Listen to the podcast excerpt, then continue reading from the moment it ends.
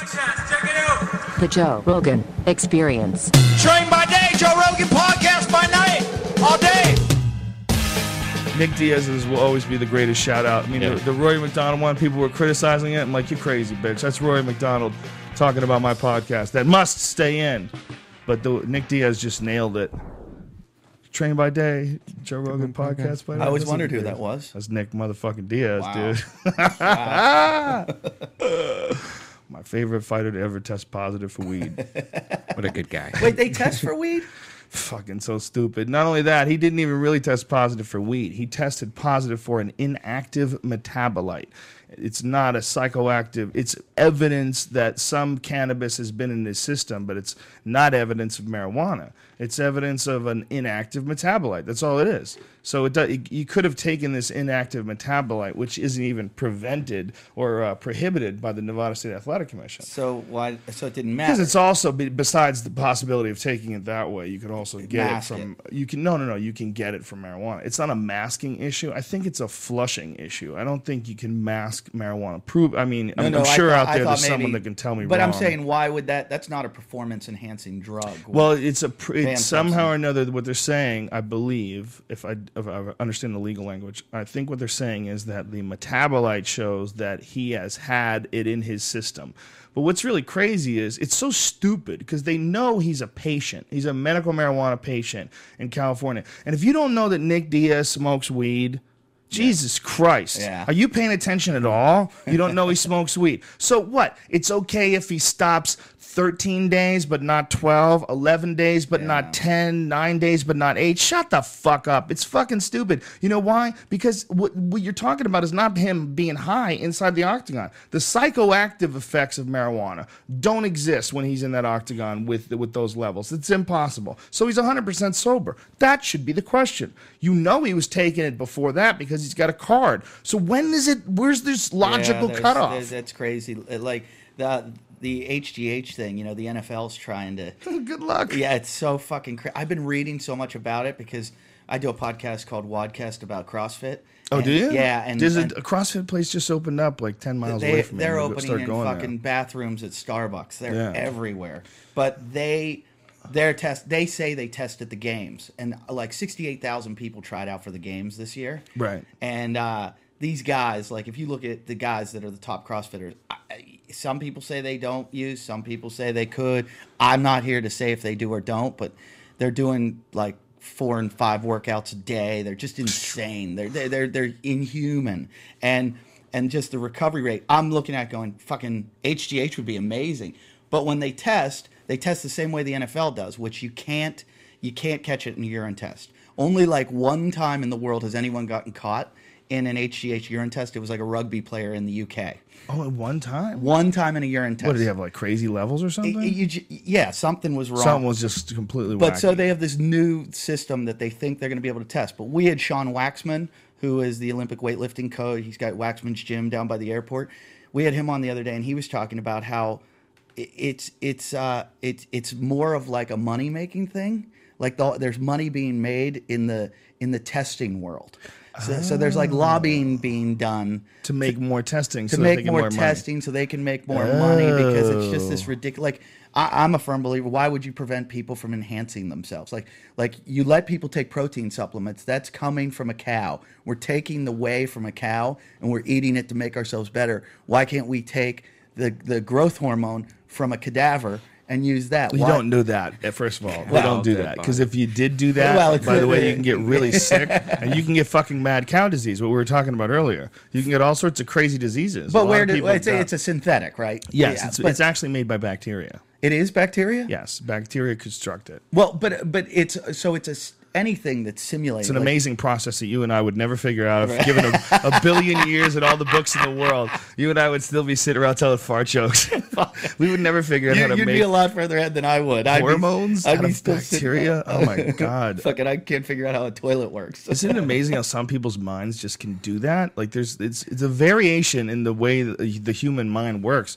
It's so spectacular. I tried to figure out. I was watching uh, the way they're testing to figure out how the uh, the human growth hormone load. The way they've got this like thing that locks onto it, uh, so that they can test. And I was watching over and over, trying to trying to comprehend it. I couldn't. I'm like, I'm fucking retard. I, I- can't yeah. get this in my head. Rick Ross would have figured it out. He probably would have, man. The real Rick Ross that we had on yesterday, genius guy. The the the uh, Yeah, drug real- dealer. He was a yeah until he was Former- 28 years old. He couldn't read.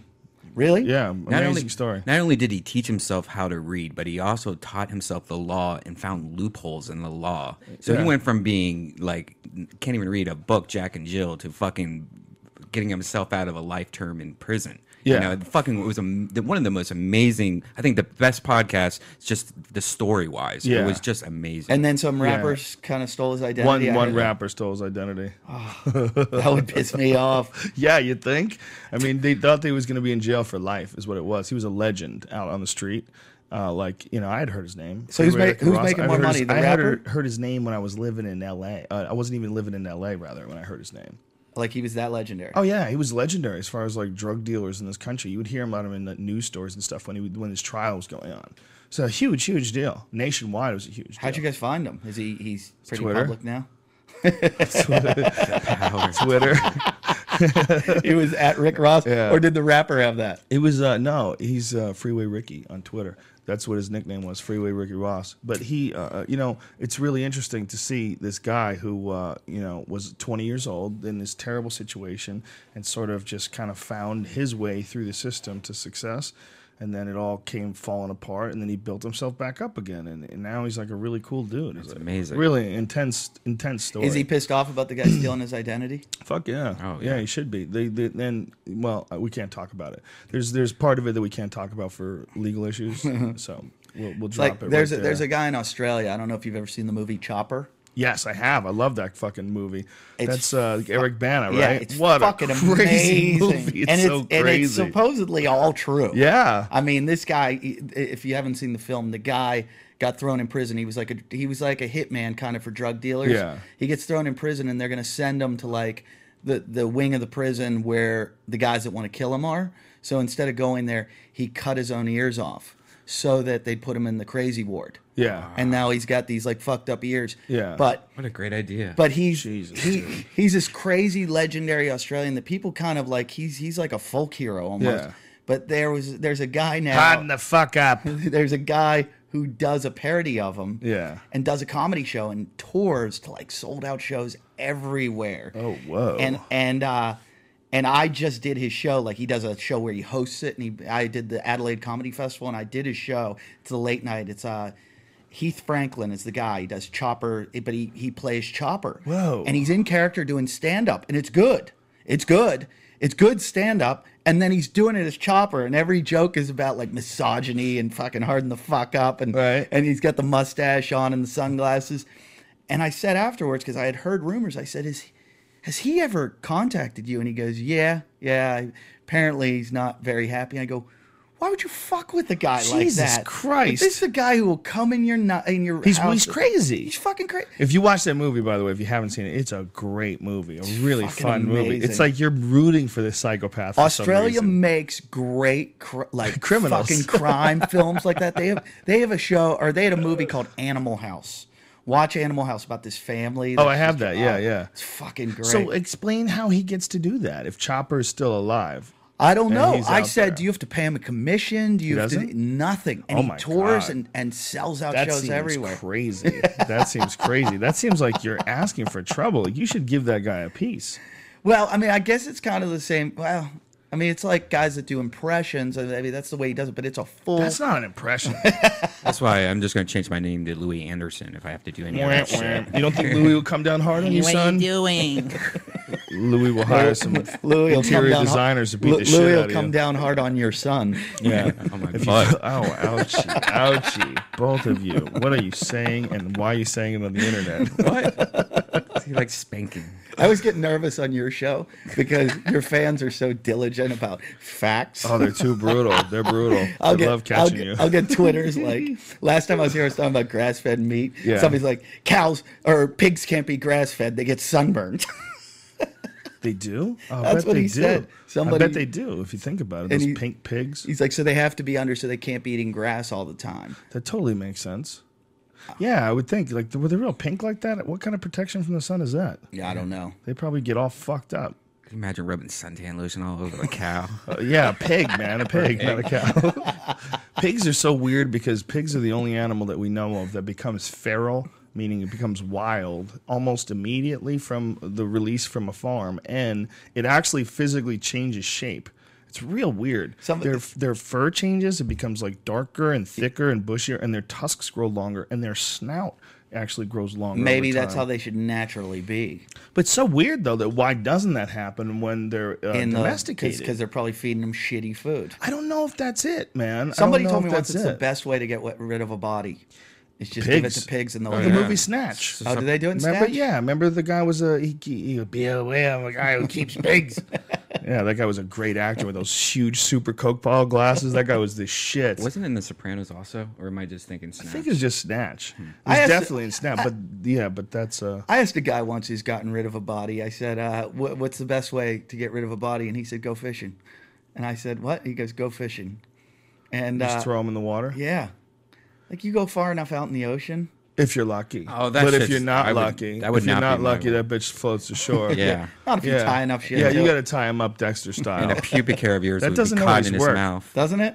But if you think about it, I mean, it's probably a good bet. I mean, there's a lot of goddamn real estate out there.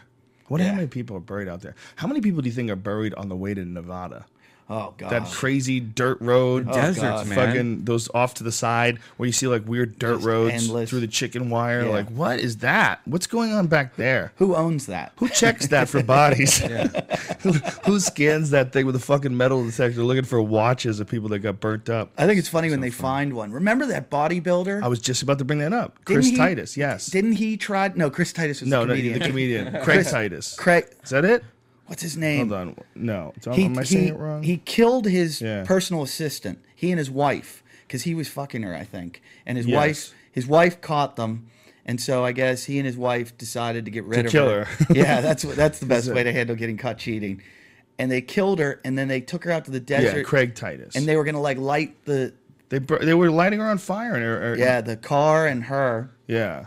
And they, yeah, they Well, I remember this guy. Um, he was he was so juiced to the gills. He was so crazy that he actually was like challenging Phil Baroni. He was uh, saying that he wanted to fight Phil Baroni when Phil Baroni was, uh, you know, Phil Baroni when he was young was one of the scariest knockout punchers in in the UFC's middleweight division. He didn't beat like a lot of top guys, but he's a tough motherfucker. For some crazy bodybuilder to come along and say that, you know, go watch that Dave Menne fight. Go watch Phil Baroni light Dave Menne up with like 15 punches in a row while standing while he's already unconscious. He doesn't even have a chance to hit the ground. And Baroni's hit bing, bing, bing, bing, bing, bing, bing. I'm, I'm not kidding, man. It's like one of the greatest highlight reel KOs of all time. And this fucking douchebag juice head who just lifts weights thinks he's gonna fuck with that. Like it's hilarious. These guys, they get so full of testosterone. They're so, I mean, they're literally not even human anymore. If you see Yeah, some of those they- guys yeah. when they hit those crazy levels of testosterone that you need to get that big, I used to work out at that Gold's Gym, and his his picture was on the wall. He was one of the guys, It's the one in human. Venice. And, not a human. like the day that happened, I, I think I was in there, and the guy was on a ladder pulling the picture down. oh yeah oh i'm sure yeah he's a disgrace but i mean like when you get like that big like lee haney big Yeah, come- on man that's not human that's It- not you keep it- it's it- it's an insult But it would also feel like like I'm I'm a little guy. I, I weigh like 170 pounds, and I I work out a lot. I do CrossFit like six days a week.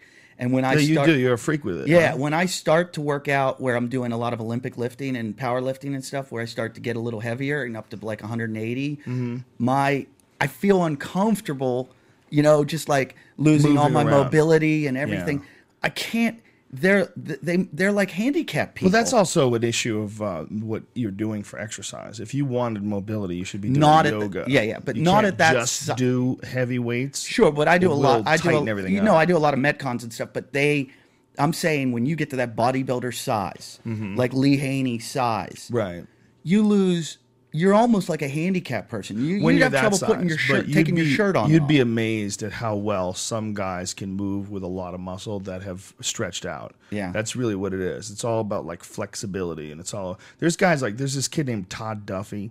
He's a, a heavyweight contender, and he probably weighs. I'd say he weighs around 240 ish, somewhere in that. Looks like a fucking like some sort of a, a, an action comic hero. Yeah, it yeah, doesn't yeah. even look like a real human. And and he's huge. He's just swole, muscles everywhere. And this motherfucker moves like a cat. Like it's creepy to watch him. It's creepy to watch him jump on dudes and punch them because you're like, Jesus, he's not supposed to move that quick. Yeah, yeah, Like yeah. it's it's uncomfortable. and one of the reasons why he can move so quick is he's a real athlete. Like Yeah, he yeah, stretches everything out. He doesn't just do you. If you're doing Olympic cleans, and if you're doing deadlifts, and if you're doing like power squats.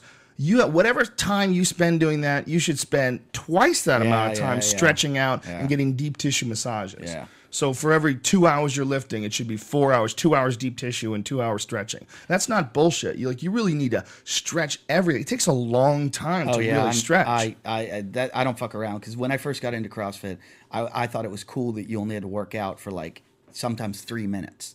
The workouts are sometimes three minutes. Really? Yeah. If you, if you're good at it, like a Fran, a good Fran time is th- is three minutes. What is a Fran? Fran would be uh, uh, a 95 pound uh, thruster, uh, 21 times, then 20. What's a thruster? How's a thruster, thruster is work? a is a well, you got to clean it first, then you go into a squat, and then into a push press over your head. Uh-huh. Okay. So you do that 21 times. Then you go straight to the pull up bar 21 times. Then you do 15 thrusters, 15 pull ups, then nine thrusters, nine pull ups. Okay, so that's like 90 reps or something. Uh-huh. What you're doing. You're done. Yeah, you're you're fucking done. Yeah, you're and, done. And uh, or you know they have that scheme rep scheme with like you can do it with like handstand push-ups and deadlifts, uh, which is is a pretty tough one too. Uh, and. So it's all just blowing it out. blown out. Some of them are up to 20 minutes long. Some of them are some of them are you know like Fight Gone Bad. Uh, what's his name? The the wrestler uh, did or the the UFC fighter did. Uh-huh. I think it was Dana White did it with uh, CrossFit. They put it together and they said let's simulate a UFC fight. So Mm-hmm. it's like what are you five minutes and then minute or what's a round three Five, five five-minute round. So it's and how many three? Three in the the regular fights and five in championship Yeah. and main event fights. So this is like five five minute rounds with one minute break, and in between each one, and you row, then you do push presses, box jumps, everything, and you do as many reps as you can get in of these things, like a minute each, and then you switch to the next thing for a minute. And it's five things in in five minutes. Then you take a minute break. Five, and they asked him afterwards. They're like, "What was that like? You know, was that like a fight?" He goes, "It was like a fight gone bad." And, and it just it beats the fuck out of you. Yeah. But I used to go into the gym without warming up, thinking I could do it. Oh god. and and I could, but then I developed so many issues with like bad back, bad. well, let me bring this every- up then because uh, Tendonitis. Steve Maxwell's a guy that I uh, trained with a bunch of times. A, a brilliant guy, really well known for being a fitness guru, and he thinks that those high repetition deadlift things that get done a lot in CrossFit. He said you're not supposed to do that. That's not how those exercises are designed. Well, And yes, too yes, much potential for injury there. yes, and no. I mean, I'm sitting here right now with I've got a bad disc because I did 155 pound power clean or squat squat. What was it? 155 pound. Dude, why don't you stop fucking around and take jujitsu? Just learn how to strangle people. I don't like to roll around with men. I'm You too- will when you choke the fuck out of them. Listen, man. I do have aggression. it's I do have aggression. Of course you I would do. probably like that. Yeah, well, yeah, you would love it. You're a man. You um, it would help you tremendously. You're so into fitness, but you're not even getting the rewards. Out I of know. It. You're this- not like this- getting a skill. This workout I did the other day was 155 pound uh, squat, clean, and jerk, 30 times, as fast as you can do it. See, that's where Maxwell has an issue with it. He's, Well, he- he's his issue is that when you're doing these high rep exercises, there's just too much potential for fuck ups. Here, here's he, he's right, and and I hurt myself because I uh, talking to Sean Waxman, who's an Olympic lifting like expert. You know, he was like a national champion or whatever. He. I don't have my technique. I mean, it, that's a high technique thing. If you're an Olympic Yeah. weightlifter, it has to be so precise. It's Yeah. like fucking ballet. How good you have to be It's at your so technique. scary when they have that one when they lock their arms. Yeah, overhead and, squat. And, and, and it's overhead press. And the, the fucking bar is like way too heavy for them. You know, they just oh. got up there with trickery. Oh, you know, they did some, ching, ching, they The did some crazy. The snatch is fucking and unbelievable. it- it's wiggling over the head. You're like, my God, if that falls in your skull, you're done, son. yeah, yeah, You're dead, done. dead. And uh, I saw a guy get crushed by uh, a bench once. He was benching. He went up way over his head, and he fucking his arm just gave out, and it clank comes down on him hard. It goes to his neck. Everybody's screaming. They're running over and pulling the, the weights off of him. It was fucking pandemonium. You can spend five hours on YouTube crying your eyes out laughing at weightlifting. Weightlifting accidents. fails. And the best is the guy's passing out after a lift. That's the funniest. Oh, where they when a guy will do like a big deadlift and then fall forward on his face. Guys have died from that. Guys have had hernias, or uh, rather aneurysms. I had a uh, one time in the middle of a workout. I had uh, I think it was an exertion headache or something. Where just I knew like, and I try never to quit. I just looked at everyone and I went, "I'm out, I'm out," Oh. because my head started like pulsating. Ooh. and and it was a lot of times they teach you to like, you know, a lot of times you were taught like breathe in and then uh, on the downward on the on the eccentric and on the concentric you you exhale. But a lot of times in our kind of lifting, they say hold your breath because it locks your core. If you hold your breath throughout the whole lift, like up, down, and then once you finish the lift, exhale, it, it locks your core together. It locks your spine in. It keeps more control. Huh. So, like, just hold, take a deep breath, hold on the way down, hold on the way up, exhale. So I was doing that, and all of a sudden it was like, like I popped something in my head, and I went, "Fuck, I'm gonna die!" Like I really thought aneurysm or something. And I What if went, it was? It was just a little mini one. Don't tell me that, because aneurysms. That well, actually, that's the way to go. That's the you're out, you're, done. dead, you're gone. Unless you're like my grandmother. oh, My grandmother had an aneurysm. They gave her 72 hours. She lived 12 years oh because she has Sicilian peasant genetics.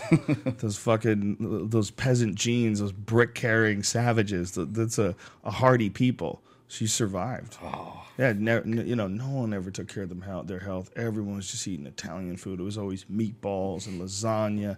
I would go over their house. It was just ridiculous. My grandmother always made homemade pasta, homemade everything. Everything was fucking sausages and sauce, and it was just aneurysms. It was just ch- cholesterol. It's like all waiting to happen. House so she aneurysms. she lived for 12 years. My grandfather had to take care of her.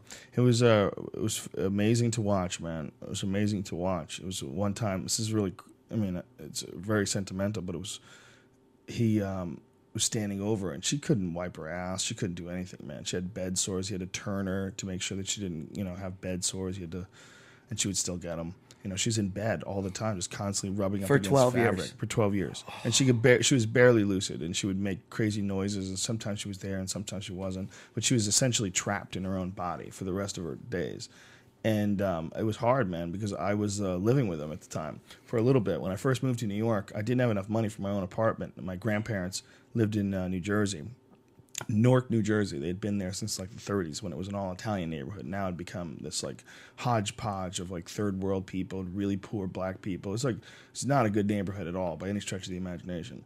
And my, uh, you know, they just stayed. It just had become their neighborhood, and they just dealt with it. And my grandmother was just in a bed all the time, moaning, oh. and just in agony and pain. And one time she says to my grandfather, like, "You're too good to me. Like I don't deserve you." like she she she was lucid, like she could. Yeah, she sometimes. could talk. It. Sometimes she would say something like that, but it was really garbled. Like I don't want to do an impression of it out of respect, but it sounded like someone who was pretty fucked up. It didn't oh. sound like the way I just said it. Like you're too good to me. She couldn't talk like that. It was, it was a long. It was drawn out. It was difficult to get the sentence out. You know, he told her he loved her, and she was his wife. It was pretty crazy. It was. It made me cry. And then uh, she died. It was one of those classic things. When she died, he died a year later. Yeah, my grandparents did that. My grandparents 96. 96 they both lived to. And uh and uh he died and she went right after. Like Yeah, right after. no they, will they both to went all the way to 96 and it was like what else is there? There's no will. I mean, you know, it's like you, that's what life is supposed to be. It's supposed to be get to a point where it's really, you know, you're you're accepting the fact that it's over because it's not good anymore. You, you ever read the book uh oh, what's his name? The guy who wrote uh, Man's Search for Meaning? No. Um it's a guy he he, he Victor Victor is it Victor Hugo, I think. He uh he was in a concentration camp and he made it all the way through. And he wrote this book on log- logotherapy, I think it's called, or logotherapy. And he he it was amazing because he talked about all the people that survived and how they survived the concentration camp being like stripped completely naked having your hair shaved off your head put in like losing your identity having no identity and being able to survive that like being stripped of everything in life that you ever had and having your whole most of these people their whole families were killed were murdered. So like what do you live for? And i think that happened to him. His entire family was killed. So some people would still have someone they'd be like, I want to live to get back to my wife, or I want to live to get back to my child. His was, I want to live to get back to help people to show people how to get through something this atrocious. Like like that that was his will but he said you had to have something. If you didn't have something you wouldn't make it. And he, he talks about the, the most amazing thing he talked about was going uh, how he said suffering's like a gas it'll fill a room no matter how big it is. And he said like they were on the one train going to one of the concentration camps. And like if you go over this bridge you were going to the one where uh, they kill you. But if you make like a right turn you're going to the one where you're going to stay alive for a couple more weeks. It's a work camp. And they're in the truck and he said they're like cattle. You know they've got them all pressed together. You can't breathe. You smell like shit and you're smothered and and it's all these other like concentration camp victims. And uh, you're you're in there and it's the worst like worst like place you could ever be in your life like like mentally physically and you're going over this and you're thinking i'm going to die i'm going over this bridge and we're going to the death camp but they made like a right turn to go to the work camp for two weeks and there was like a cheer in in the truck like in the the car the train car that was like the greatest feeling in the world because they had two more weeks to live. Like they they weren't going to die. And he said it's amazing that like you can be in that shitty of a position in your life, but experience have that like elation that's so high like and it's it's kind of buddhist about like live in the moment i mean you're in a horrible horrible place but you can have these levels of like like fuck that was like fucking amazing i just fucking like like like you remember the high highs of your life and one of them was at the lowest point of your life yeah. yeah, it's a fucking amazing book. It's it, I think is it did you look it up? Is it Victor Hugo? Victor No. Victor I don't fuck, know. I can't remember his name. It's That's- called Man's Search for Meaning. Man's it's an old book. It's a famous book. It is a, uh-huh. a weird question when you try to figure out like what what, what are you here for? Like what is what is meaning? You know, i- if it is if you the human mind looks at the future and figures out that there's a certain amount of time left, there's only a certain amount of time left if you're to believe that this world is real. You know, you really have a finite time as you. if you believe this world is real. It's funny you say that because I, I had lunch with my sister the other day, who's very intelligent. She's a partner in like the biggest law firm, and we started talking about it, and we disagree on a lot. Like she's actually she still believes in God and all this stuff. And I said something about if you believe this world is real, and she kind of gave the Descartes, you know, I think therefore I am, and I'm like, mm-hmm.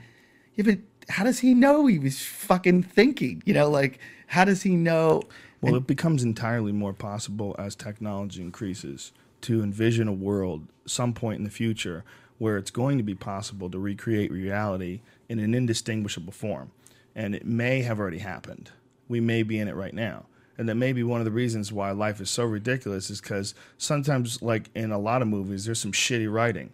And in this movie, there's a dude named Weiner who likes to pull his dick out and show it to girls on the internet. He just happens to be a senator, you know. Or John Edwards. He's what? Your wife's got cancer. Why don't you go fuck another chick and shoot a load inside of her? That'd be good for your presidential aspirations. You know, I mean, this this is real. John Edwards. Not only that, he's on trial right now. I've been following his trial. They want to put that guy in jail. He almost became the president. He was a, a real like, a, or he had a real good shot at being the vice president with Obama. Yeah, he did look like the all American He- kind of. He's a liberal. He's an intelligent guy. He's a lawyer. He fucking looks great, but he fucked around. But he was he was bagging his camera his- woman. tripped over his own dick.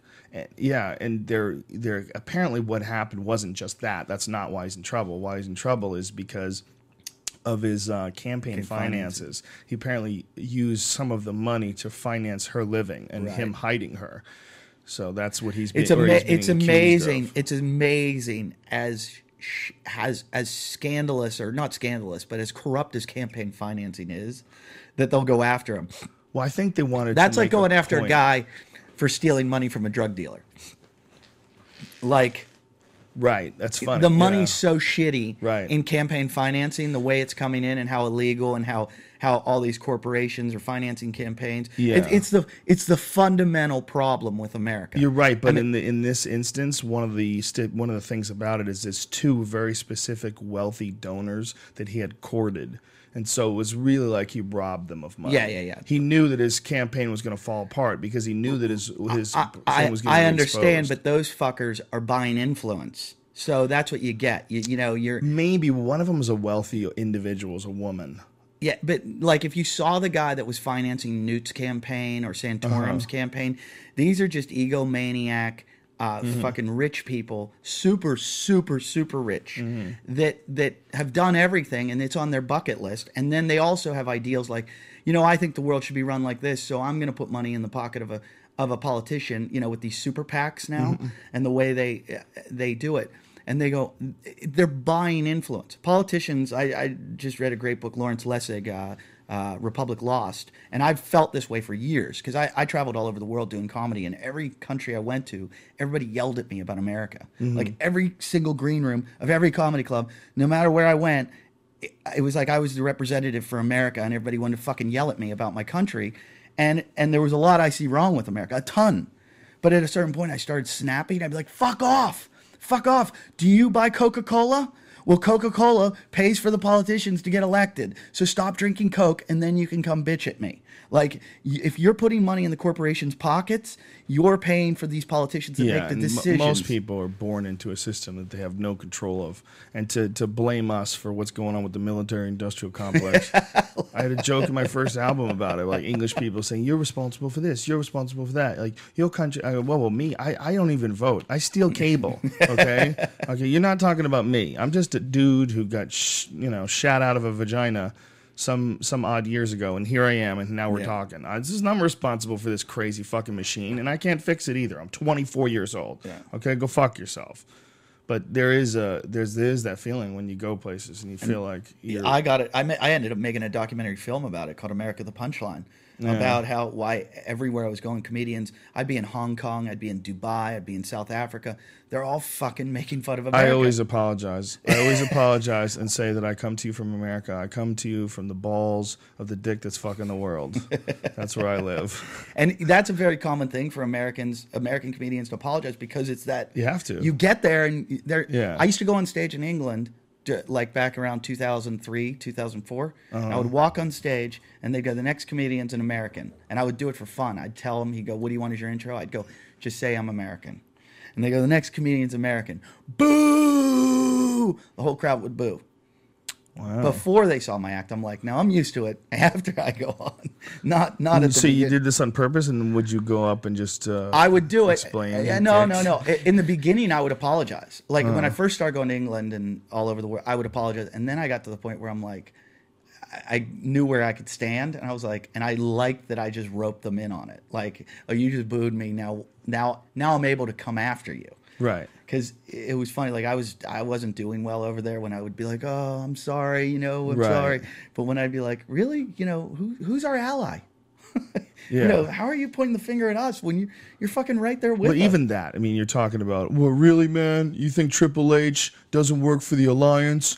The- the- when I'll tell you what, when the- you're talking nonsense. When, Yeah. you, I mean, even saying that, I don't know what the fuck they're doing. Do you know what they're doing? Who's allies? What does that even mean? what, what's involved in this alliance? where are the lines. Yeah, they, Jesus. I just was watching yesterday. They're saying that Pakistan and Afghanistan are about they, they might go to war with each. Other. Well, there was a theory that someone said to me. Oh, it was Duncan. Duncan Trussell said there's a theory. I believe he was quoting it, but the, what it was was that the idea is that as the world falls apart, really, it's your own reality that's falling apart. It's just the the reality of the world is that it's really a piece of your imagination, and that as the world gets more and more chaotic, and we move closer to the end of the Mayan calendar, and this nuclear war is a threat in the back. What all that really is, Fukushima's meltdown, the pollution in the oceans, it is really your own reality of your temporary existence in this plane is coming to an end. I believe that too, sort of. Maybe. I mean, that's what we were talking about earlier. We were talking about like whether or not life really is a work of fiction.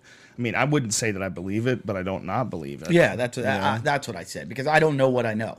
That's yeah, I've, I've, I mean, I, I get a lot of shit about these crazy what if scenarios where you stop and think about it, and you're like, what if this, and what if, what if this is uh, this is artificial? But at a certain point in time, we know that's going to happen. If you look at like what you see now, what just look at this the fact that I can get on this laptop and I can just watch movies and I can and, and interact with people and exchange information and the, and the graphics are incredible and the photos are high definition. This is just one step in a process that is not going to stop unless resources run out and we all wind up being fucking zombies and cannibals. I mean, this is really the only way. Civilization is going to have to fall apart for us to lose our obsession with the direction the technology is moving. There's never going to be a time when we go, you know what? We have enough technology. We're cool with this. What we have to do is clean up our mess. No, Yeah, it- there's- but but there also could be the chance of a solar flare or something Yes, that sure. just wipes it all out, where then the Earth starts over again, like Yeah. an ice age or something, where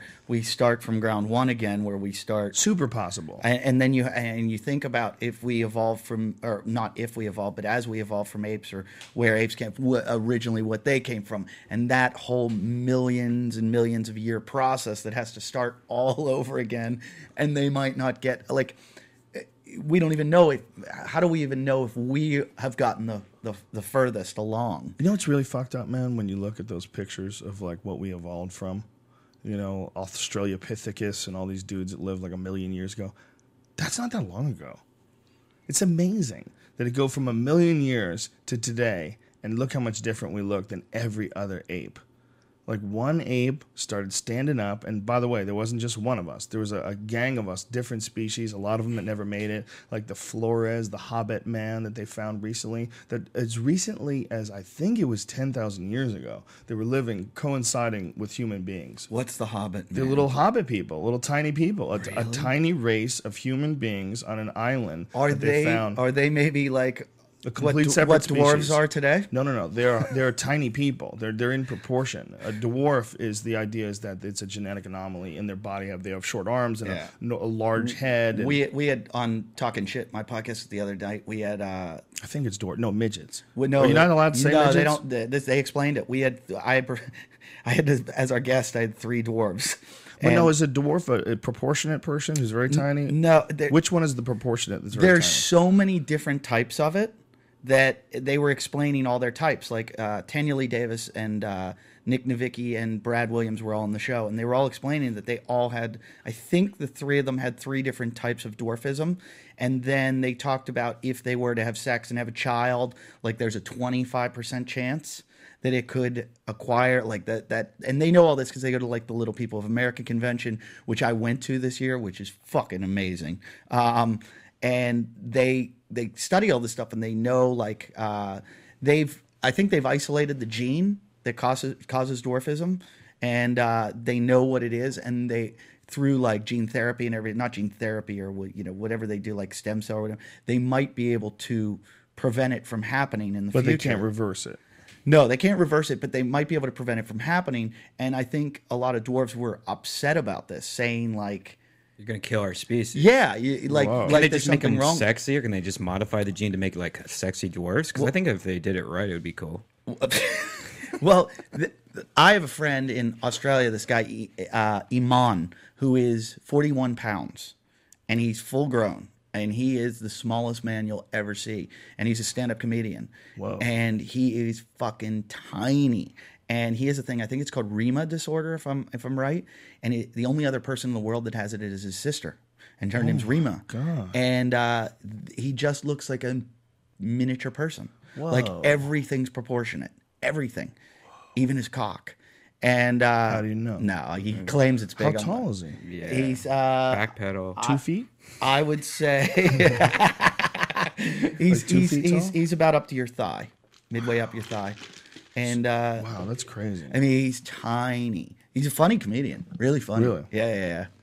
Hilarious, and I've gotten him wasted, which is fun. Like I, How much I- can he drink? yeah, wine, one wine cooler. He smokes pot like a What? fiend, like a fiend, and drinks. Like I saw him one night probably have six gin and tonics. Whoa. And I was, he's got long hair too, which is funky. And I, I had to hold his hair because he was puking outside. Oh my God, And I ended that's a up, classic. I ended up carrying him about twenty blocks home. Like carried a, him like a ba- like a baby. No, you like I had to carry him in my arms. That's like a good baby. CrossFit. That's like a farmer walk. That's a good CrossFit Well, exercise. first I had him Did on you my do sh- it like a sandbag? Did you get him in a gable grip? First I had him on my shoulder like a parrot. Did you get him in the guillotine grip? It's an odd grip. It's like this. You got a palm outward and the other one inward. It's really good for guillotines. and then and then I just took him back to my house and uh, and I let him pass out on my couch because uh, he was just so fucked up and he would have had to get home and I was like, where, you know, you don't want like a stumbling dwarf walking around the street. Well, what is know. he technically? He's not a dwarf, right? He has this thing called Rima disorder. Right, but what? This what, what I'm getting at. Oh, they don't like you- the word midget. They don't like the They- word they hate the word midget But it used to be that there was like midgets and dwarves, and they were two different things. Midge, midget comes from the word midge or something, which is an insect. Right. So you're calling them an insect, and they also don't like it because their whole lives they've been identified as "look at the midget," Oh. and so it's not like It just seems so weird that the name change is going to change anything. It's, isn't it really the intent with you know? I mean, I agree, but I think uh, I think it's like when you look at like when I said like cracker, the word cracker doesn't hurt anyone. Right. Nobody's ever gone that obsessed. And I'm I'm one for like I say on stage, I say absolutely every word I can possibly think of. I have a joke about him. I go, my best friend's a is a midget. He's a real life dude, dude, dude, and he hates the word midget. He he says that's the most offensive thing you can call a little person. And I'm like, what about nigger midget? And that's a that's a lot more offensive because it's not like your people were enslaved except in the Wizard of Oz, but they like I understand where they're coming from that their whole life because I've been with them. I feel like you got to just give it to them just because they got dealt a shitty hand. If that's going to make you happier that we won't say midget, then I won't say midget. yeah, because I've You know? I've walked, owe them that. I've walked down the street with them, and y- it's amazing. Like when you're with a black person, people aren't pointing at this day and age, yelling, "Look at the N word." But when you're with a little person, people fucking point and yell. Do you watch Game of Thrones? Look at no, everyone's telling me I have to. that one little dude who's on the I don't know his name. I should probably look He's it a up good for the actor. purpose. Fucking brilliant. He steals the show. That that show's goddamn. Is that good. the famous, uh, the famous little guy? Yeah, the one uh, that won uh, the- Dinklage or, or P- Peter. Yeah, he just won something like at the Yeah, he, he- whatever. he He's was a- really good, Yeah, he's a man. great actor. He's the best actor in the show. well, Nick, who was Academy on Nick, who was on our podcast the other night, is in uh, Boardwalk Empire. He's the fighter. Do you know Nick? Nick Novicki? no, I thought you said Lipnicki before. I No. was like, that's a different guy. he's he's kind of a midget, no. isn't he? Your buddy? Yeah. Well, buddy, I had him on a podcast You guys once. are tight. No, What's up? John Heffron's buddy, but Oh yeah. He chokes Heffron apparently. you know, I would do jujitsu. Like you, I'm kind of with you on the that that and a couple other reasons, but uh, I would do jujitsu if somebody like Ronda Rousey uh, took like five other of the hottest girls, and it was just like You all wrestle right, with them? You have to choose one of these girls every day. You get to choose, kind of like you know, like uh, like uh, the Bunny Ranch, and then you choose which one you want, and it's no gi, and you they'll teach you jujitsu. I would do it that way. Teach you, yeah. But listen, I've They fuck wrestled. you up, dude. I've wrestled women. Not if you're just training; if they're just being teachers, they They'd won't. fuck No, you they'll up, fuck son. you. I wrestled two want to girls fuck in a up. Jello. Re- I wrestled two girls in a Jello wrestling contest for a radio promotion, and uh, I said to the girls beforehand, I go, "Hey," and these weren't UFC girls; they're just girls. And I go, "Hey, let's take it easy. No one needs to get hurt here. Like I know I can't be, I can't fucking beat the shit out of them. Everybody's gonna be like, you're an asshole. So I know they're just gonna club the shit out of me. So I'm like." I had watched during the Jello wrestling. I was the only guy in it. it was all chicks and me. And the the round before me, a chick, the bottom of the uh, it was just like one of those inflatable pools. Right. The bottom of the pool was just on cement. So they're wrestling on on a piece of nylon over cement. Oh Jesus! And I watch this girl pick up a girl, slam her, and her jaw hits the ground. And I hear the girl Oh, go, my. I think I broke my jaw. Oh, my. And I'm like, this is fucking. And then I'm going in next. And the girls are taunting me, and they're going, "We're gonna kick your ass." It's This on. is after yeah, the you can girl watch it broke on her you. jaw? If you if you Google Eddie Ifft uh, Jello wrestling, you can watch. So the girls are, are fucking beating the fuck out of me, Oh, beating the fuck. Like I had scratches and blood coming. out, Like, and I'm going, calm the fuck down. Like this is a show, not like. And and they're gouging at me and all. The, so finally, I just was like, all right, that's it. So I thought, what can I do? I can't fucking hurt them. So I just started like pulling off their their, their bikini tops Yeah. and bottoms. Nice. And I was like, at least th- that's where they'll become defensive. So if I just start showing their titties to everybody, Right. I, you know, I win. I look like the good guy. The crowd likes me, and sure enough, uh, I accidentally fingered one of them. I think. Oh. No, no. uh, one of the, one of the chicks you can watch. I pick her up and body slam her, and you just hear her go, "I broke my fucking nose." You- blood you body slammed her and she broke her nose. they were beating the fuck out of me. Oh wow. Oh my god, dude! They're beating the shit out of you. What is the name of this? How does how will someone Uh, I think it's this? on YouTube. Eddie Ifft, uh, Jello Wrestling. Oh my god, dude! They are trying to fuck you up.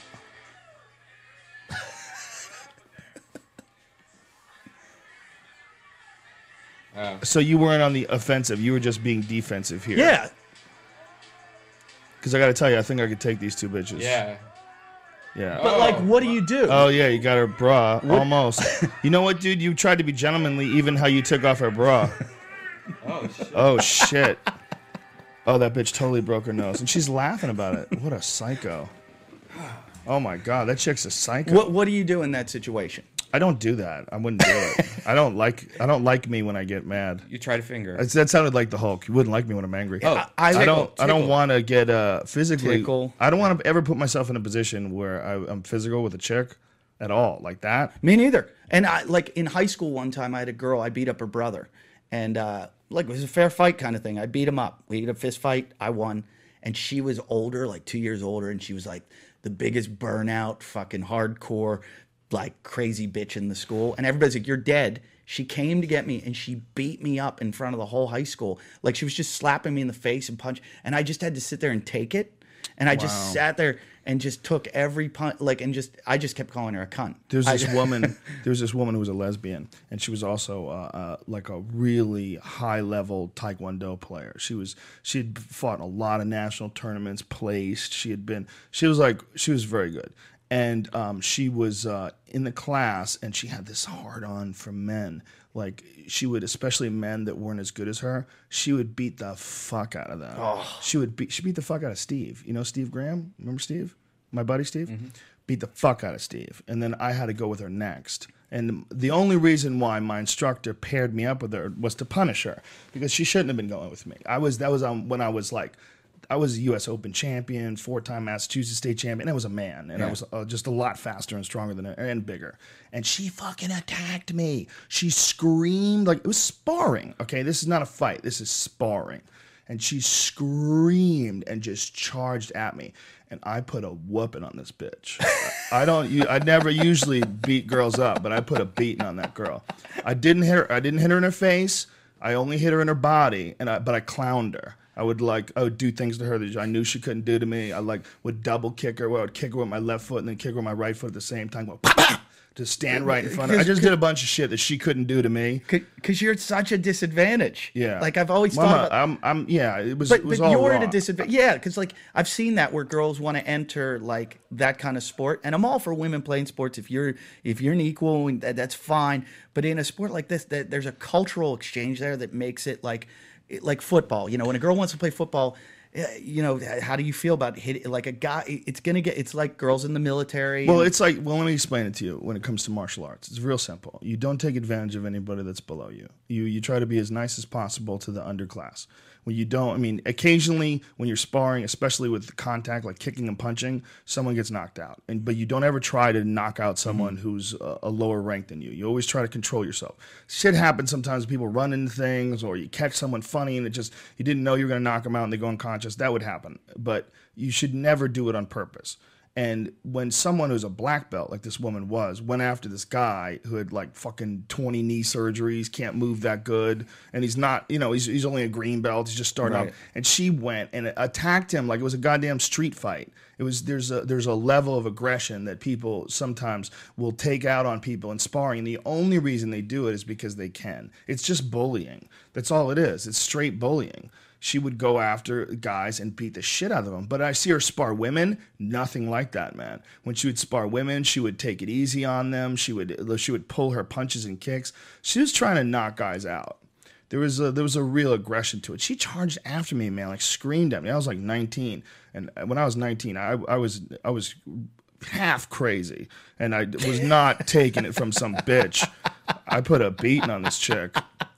I stomped her in the chest. I remember like not not knowing how to hit her so that it was more of a push than a kick, but just to let her know what's up. Launched her through the air and she skid on her butt, and then I chased her down and then stood over and then I let her get back up, and then I just started beating on her. I'll never never forget this because I was it was a real moment in my life where I I said I am not going to hurt her. I am not going to hurt her because my instincts were to knock her unconscious. My instincts were to kick her in the face. I was like, I'm going to kick this bitch in the face, and but I can't. I just like, there's no way you can do that. Yeah. So it was a it was a it was a battle because I was in a fight with a Because woman. because if because if it was a guy and he took advantage Yeah. of another guy like that, you would. That's your thought is Yes. I'm going to knock this guy out. Exactly. I'm going to kick him in the face. He's he deserves this. But then you go. I have to uh, make a concession here because this is a woman. So Yeah. so you have to like. I mean that. There were there were times in the gym where it just became all out fights, and uh, luck, there was two times wh- th- that I could really remember. One of them, unfortunately, was when we had concrete floors. We only had office carpeting over concrete floors, and we would spar full contact. This is no bullshit. I mean, this was a, a hardcore fucking school. We would fight in these these taekwondo tournaments, and they were scary. But the training was scarier than the fucking fights, because at least the the training, you know, would you would be with your friends. And, It sounds like Fight Club. yeah, you, you know all their shit, and, and they're all preparing, and you're gonna have to fight them four or five, six times. When you're fighting, you're probably gonna fight someone who's not as good as your training partners, and you're not gonna have to fight as many times. You know, it's like it was way easier. But like new guys would come in all the time, and it would wind up being just a brawl. That's all it was. I mean, I can't remember how many times we had to drive people to the hospital after we fucked them up because we would get in these situations where a guy would come in from another school and they usually weren't that good, you know, and they would get they would get cocky or insolent, and the the instructor would let them join class. Like, go ahead, put your clothes. Would you like to join our class? We can have the first class for free. And we know we were just supposed to beat the fuck out of this guy. So it was like it was completely irresponsible, but that's how it was handled. When anybody was uh, out of line and they came to the school, it wound up being a street fight, it, and on concrete. It was just a thin office carpet on concrete. So this is how I essentially grew up from age 15 to 21. That's all I did. So when some chick is screaming at me, chasing after me, you know, like she's gonna like attack me after I watched her just beat up my friend, you know, there was that was not happening. But it was it was a a, a milestone for me where I was able to not hurt her. You know, it was like very important because I was like 20 pounds heavier than her. It was totally unfair, but I was able to not hurt her. Very important. Well, I was. Uh, I don't know if it was the night we did your show, but uh, I was at a comedy club one night, uh, and afterwards there was a there was an argument. I was I, I had headlined there or something. There was an argument about buying drinks or something, and a couple had argued with a waitress, and the, the women were fighting. The, the the the girl that didn't want to pay her bill was arguing with the waitress at the comedy club, and they were screaming, yelling at each other. It pours out kind of into the street and uh, the a waiter stands up for the waitress. Uh, um, uh, this black dude standing up for the waitress, going, "Hey, you know, you need to to back off." Blah blah blah. And so then her husband gets in. So it's the black guy and the husband, who's a Mexican dude. So black guy, Mexican dude, and the Mexican guy's wife is standing behind him, and they're arguing, and they're about. It's escalating into a fight and you can tell the Mexican dude does not want to fight. But he's he's standing his ground, but he doesn't want to fight. You know when two guys are going, and the black dude's like, know, get the fuck out of here. You know, you- pay your bill, get the fuck out, blah blah blah. And the Mexican, fuck you, fuck you. A lot of fuck yous. Right. You know when a fight's escalated, Yeah. but you can tell no one really wants to fight. His wife comes over the shoulder and punches the black dude from the comedy club that works there in the oh, face. Oh no. And I see the whole thing, and I thought to myself, du- that I've dumb never. bitch. But and and and what I thought should have happened right there is the black dude and the Mexican dude should have high fived and beat the shit out of his wife, like like she because she just got two guys in a fight Yeah. who who Yeah. like And one guy didn't want to fight and probably was going to get his ass kicked. yeah, her husband didn't want to fight. The black dude just wanted to break up, and now she's got now they they have to fight each other, which they did. and by the way, the black dude got a good punch in on her too. Really? Oh, because she hit him. He hit her Oh, my right back. He hit both of them oh. as he should. Cops craziness. cops show up and they're like, "What happened?" I'm like, "Take her, take her." There's your problem. I had an ex girlfriend there. take a swing at me once. That- that's that's assault. Have you ever had an ex girlfriend? Oh yeah, I've had a couple. That's the darkest moment ever when you really, oh my God, this, someone is fucking punching me. A girl punched me on a set once too. She didn't quite catch me. I put my hand up just in time.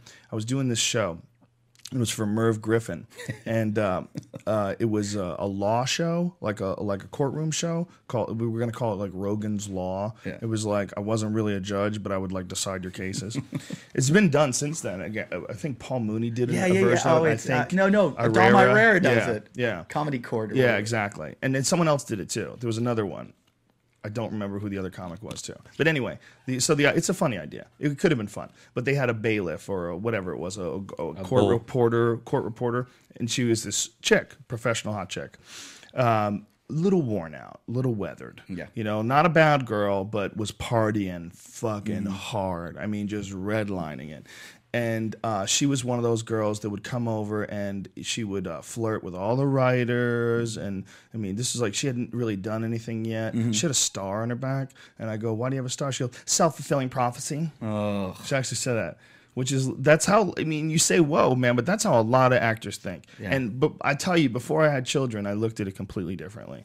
Because I used to look at it and go, look at this fucking crazy bitch, fucking self fulfilling prophecy. I would go aggro with it, right? Yeah. But now I look at it and I see a little kid that was just Yeah. raised all fucked Yeah, up. yeah, yeah. You know, she was only like 29 or 30 years old or something like that. And she looked like she was closing in on 40. She looked 10 years older than her age. Yeah. And she was just hitting it hard. And she probably was a great girl. She probably wasn't bad. She's, they all need love or something. They're all broken and damaged. They're all little children that just didn't get enough attention. they should change the Hollywood sign to "Daddy didn't love me." Yeah, it's true.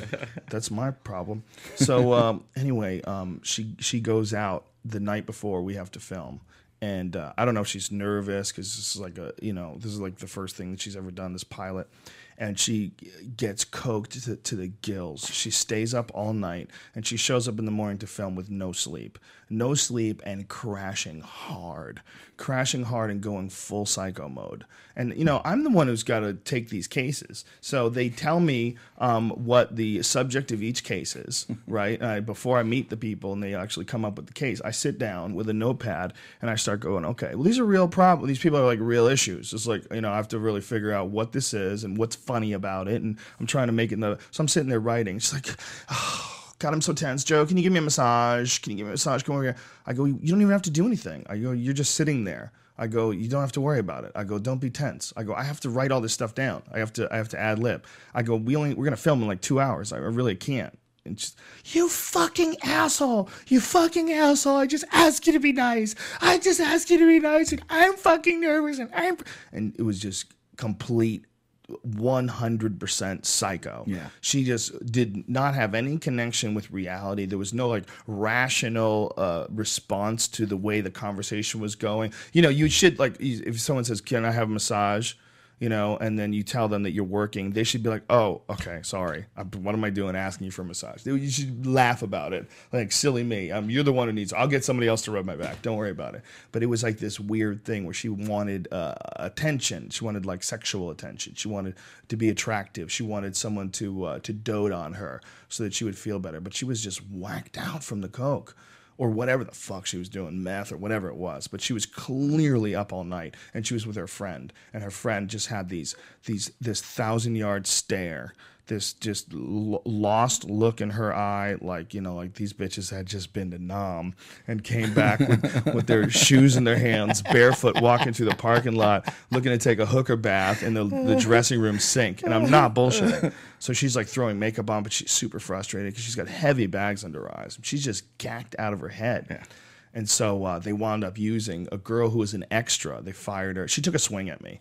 That's what I, I didn't get to Right, the point of like, it. yeah. She, she took a swing at me. and, When like, you when you said no, I said, well, I was like, what are you talking about? I go, I go, you're acting crazy. I go, we're we're about to film this thing. I go, why, why do you why are you demanding so much attention from me? I go, please. And she fucking just hauled back, and I'm like, no, this bitch is not hitting me right now. And like halfway, and I'm like, dude, you better get your fucking hand up. She's gonna hit you in the face. full swing. Yeah, full swing. Yeah, she she took a swing at me, man, and I, I caught like- it like last minute. I was like, oh my god, you're hitting me, really? I don't understand that because that's that's fucking assault. Yeah, that's what I said to her. That- that's- I was like, like- I was, which made her even more. I go, excuse me, that's illegal. I go, that's assault. You can go to jail for that. You shouldn't be hitting people. You know, look, man, a man should certainly not hit a woman by by any stretch of the imagination. But And a woman shouldn't hit a men sh- exactly, and men shouldn't hit men. But women, you're you're hitting a man. You're crazy. That's like if I went over and punched a monkey or a gorilla or something like that. That thing would kill you. Yeah. What are you doing? You're gonna hit a man? Yeah, somebody, I just saw something. Somebody said the, th those bumper stickers. There's never an excuse for a man to hit a woman, and it's like there's never an excuse for anyone to hit anyone. Yeah, Like- exactly. Like unless you're self self defense, unless you're trying to save your life or your consciousness or or stop someone from beating somebody else up. But yeah, I mean, I had a girlfriend Her punch- doing that to a girl doing that to me is like me going up to Alistair Overeem and punching him. I How a would I do that? He's gonna fucking kill me.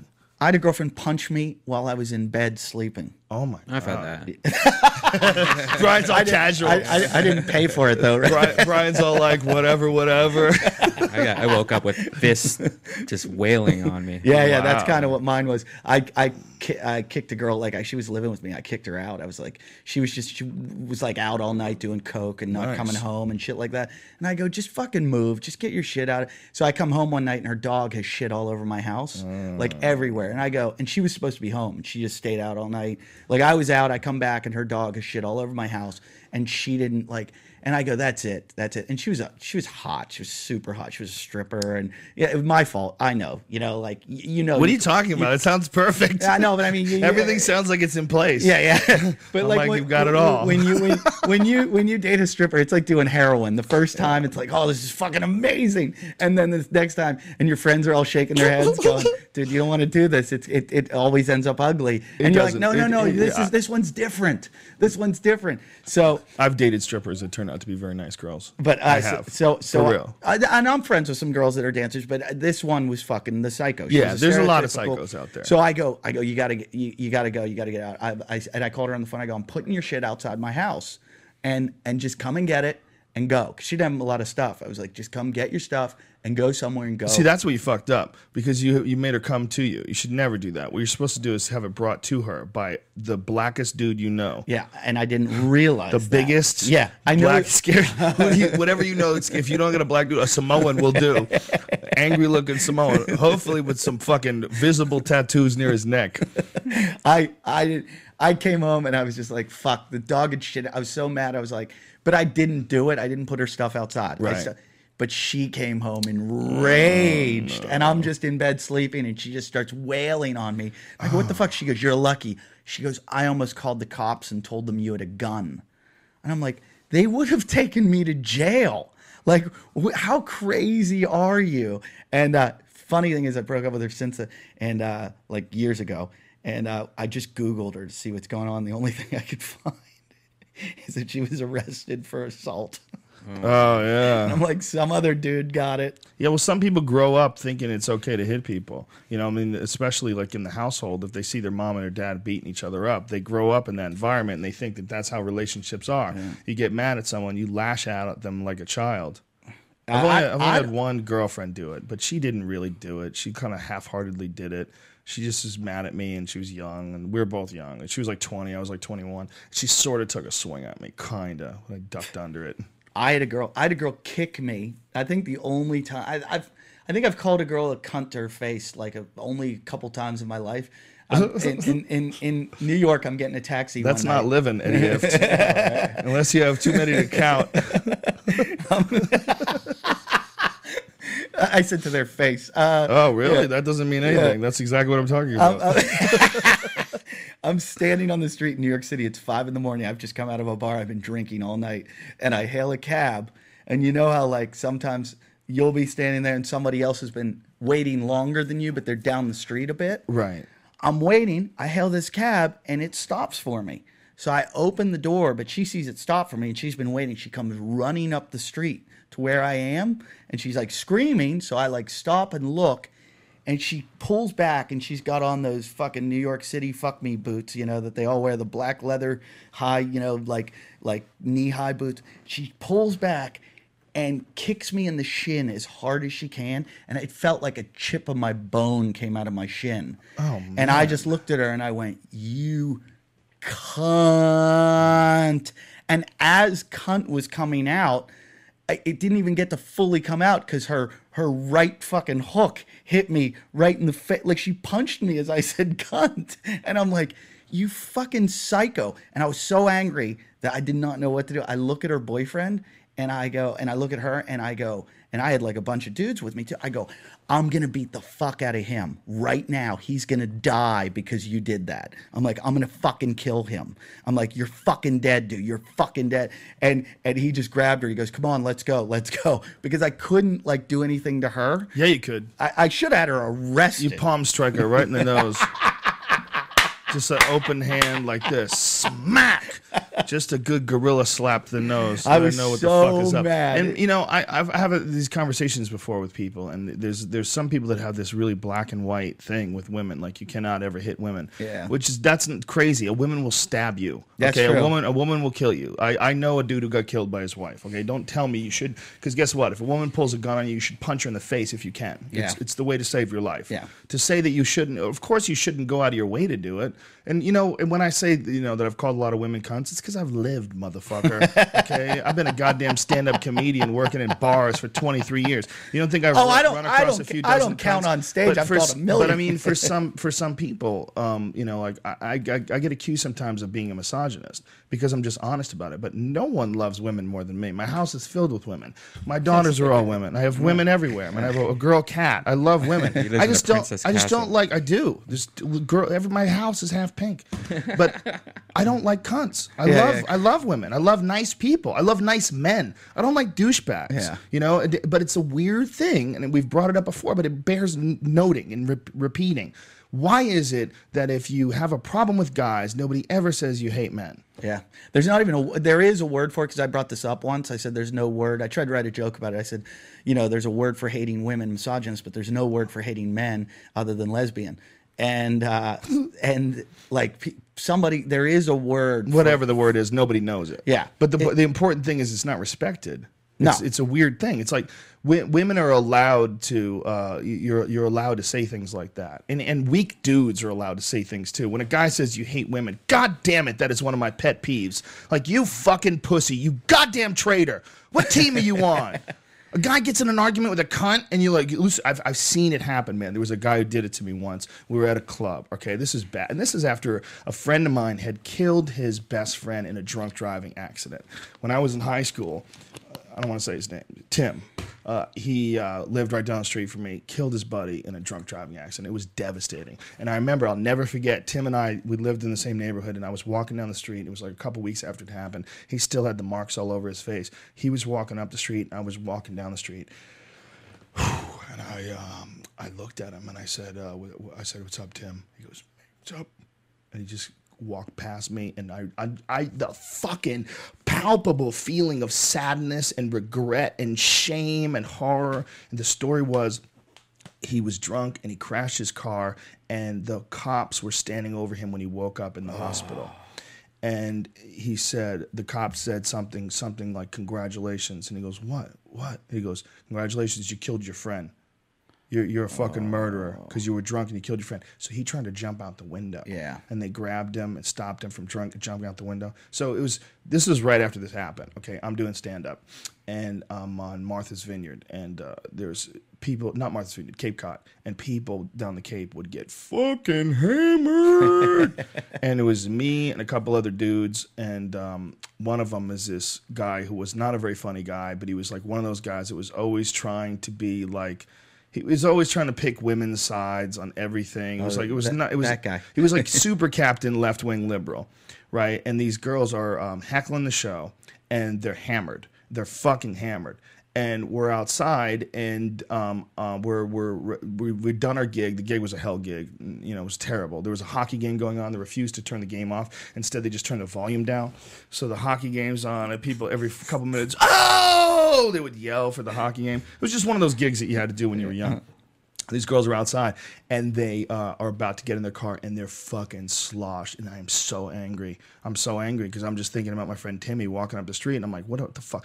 And I, and I go, look at these fucking drunk pigs. I go, it's not, it's not bad enough that you got to heckle at a comedy show and scream and yell and ruin everybody's night. Now you're going to go drunk drive, you fucking pig. You know, and they, they were just fat and sloppy and gross and just mutants. And, and this guy turns to me and goes, hey man, I don't appreciate you talking about women like that. I go, I'm not talking about all women, you dumb Yeah. fuck. I'm talking About about these drunk women, pigs. yeah. I go, if those were guys, would I be allowed to Captain Vagina? Would Yeah, I, be, allowed yeah. to call them pigs? Yeah. The fuck, of course I would. Yeah. These are cunt humans. Yeah. These are cunt humans. They're fucking five guys walking down the street in Ku Klux Klan outfits. You know, are I you mean, allowed to? He like he like confronted me with it. Like I really don't appreciate you talking about women like that. Yeah, I've been in that argument a Like million you, times. it's, it's- but Boston had a lot of that, man. There was a lot of like. I, I always feel like that's a, that's a there's that guy that type of guy that tries to get laid. he can't get laid. That's the problem. No, but that's his that's his thing. Of course it is. and he, and he thinks that's his angle into it. Exactly. And it's so he's just as bad as anyone. Like it's his it, it it's it's fucked up. He's a traitor. Yeah, yeah, but more what I said, what I said earlier is really true. A guy who tells you that is a traitor. That's what he is. He's selling out his gender for a couple brownie points with women, so he could be close to them. Mrs., can I sit by the fire? You've been such a good boy. Sit by the fire. Thank you, my lord. Thank you. He just wants to be close and get scraps from the table. That's a guy who's never gorilla fucked a girl. He's never ripped a girl's panties off or stuffed her into the corner of a couch and sweat on her. When you're fucking her so hard, you're dripping sweat off your chest onto her face. Mine Yeah. collects in my chest hair, Yeah. and she puts her hands through it, and just like that too, towel. son. You got to get some furious fucking going on to achieve those kind of levels of of cool off, sweat, whatever. Some dudes just they they they're born in this this crazy life with a weak hand. Everything's weak. Their parents are weak. Their genetics are weak. Their situation's weak. Their outlook's weak. Their character's weak. Their discipline is weak. They don't accomplish what they want. They don't have the courage to go after they want what they want to achieve. They don't ever become the man they wish they could be. So all they do along the way is try to define the boundaries for everybody else and tell everybody else how they should think and should not behave. And the, the guys that they hide behind, unfortunately, is a good one. The guys that you should be a nice person. It shouldn't be an asshole hates women. I mean, I've had I've been around people that hate women. It's an ugly, ugly thing. When you hate all women, that's a really gross thing. I don't like that at all. We've got a lot of those fans on our podcast. I bet you do. O and A has the most. They're- they're- O and A used to have these fucking awful. hater shows where they would do these comedy shows. They booed Dom Irrera in Philadelphia. Oh, I've seen that. That's They- the famous one where Bill, Bill Burr went Burr, out and yeah. shit on Philadelphia for like ten that was the best. It's one of the greatest comedy performances of all time. It really is. And he keeps going back to the time. Seven minutes, and I'm doing all my time. The best line is when he makes fun of the Flyers, the Philadelphia Flyers, yeah. for wearing slacks. How no, the best line is "fuck you" and "fuck the Liberty Bell." oh, that's fucking classic. I, have had those those shows where it's gone that wrong, where Yeah. and you're like, no, like none of them have ever been close to as good as Bill Burr's, like what he did up there, because my my rant will last to a minute. Maybe you know He did the I, whole 10 I hate all of you. I hope the fucking I hope the fucking ceiling collapses like we're the Indiana State Fair. You know I've I've said it all, but that's a dated reference, he son. kept- Nobody remembers the he- Indiana State Fair. He kept going Yeah. and going and going and going, and it was like, and he was pulling out every reference. It was beautiful. Of every Philadelphia thing, the bridge and the fucking- Rocky. Yeah, it was he goes, "You got real world champions here, like Joe Frazier. Who do you worship? A fake guy from a fucking movie." it, It's a- fucking Yeah, amazing. he he killed it. That I can't awesome. believe with how often comedians snap. There's not more videos of the There's snaps. a lot of videos of snaps, man. There's a lot. There's a gang of heckler videos from me, man. Yeah. There's one from uh, from last time I was up in um, in uh, Edmonton. There's uh, the, that- ri- the River Cree. There's one. There's some some chick. She wouldn't sit down. I think I fucked with her for 20 minutes. It was ridiculous. Were you playing the theater up there? Or were you at The Rick- Ri- River Rick- Cree Casino. Okay. Yeah, that place is great. That's fun. They do fights up there a lot too. So a lot of MMA fans. They have the MFC is up there. I've been to Edmonton a couple times. They have these crazy shows. They take like you know pretty high level talent. Like a lot of those guys come up through there and wind up being UFC guys. You know, high high level guys. So they have like a good base of uh, mixed martial arts fan up there too. And it's plus, you know, Or uh, is China gotten into MMA at all? yes, they're getting into it now. Because uh, the, the dude, the weightlifter Sean Waxman, was telling us how China is. Uh, he's like, just wait till they get into CrossFit because he said, you know, Olympic weightlifting is massive there. He was claiming the Olympic weightlifting is like second to uh, soccer around the world as a sport, and it's just not recognized really in America. It's not a big sport in America. Really? But around the world, it's massive. Like in Russia and and and China, China. Well, there's two billion people in China, and it's a fucking massive sport in China. And he's like, just wait till these fuckers get into CrossFit.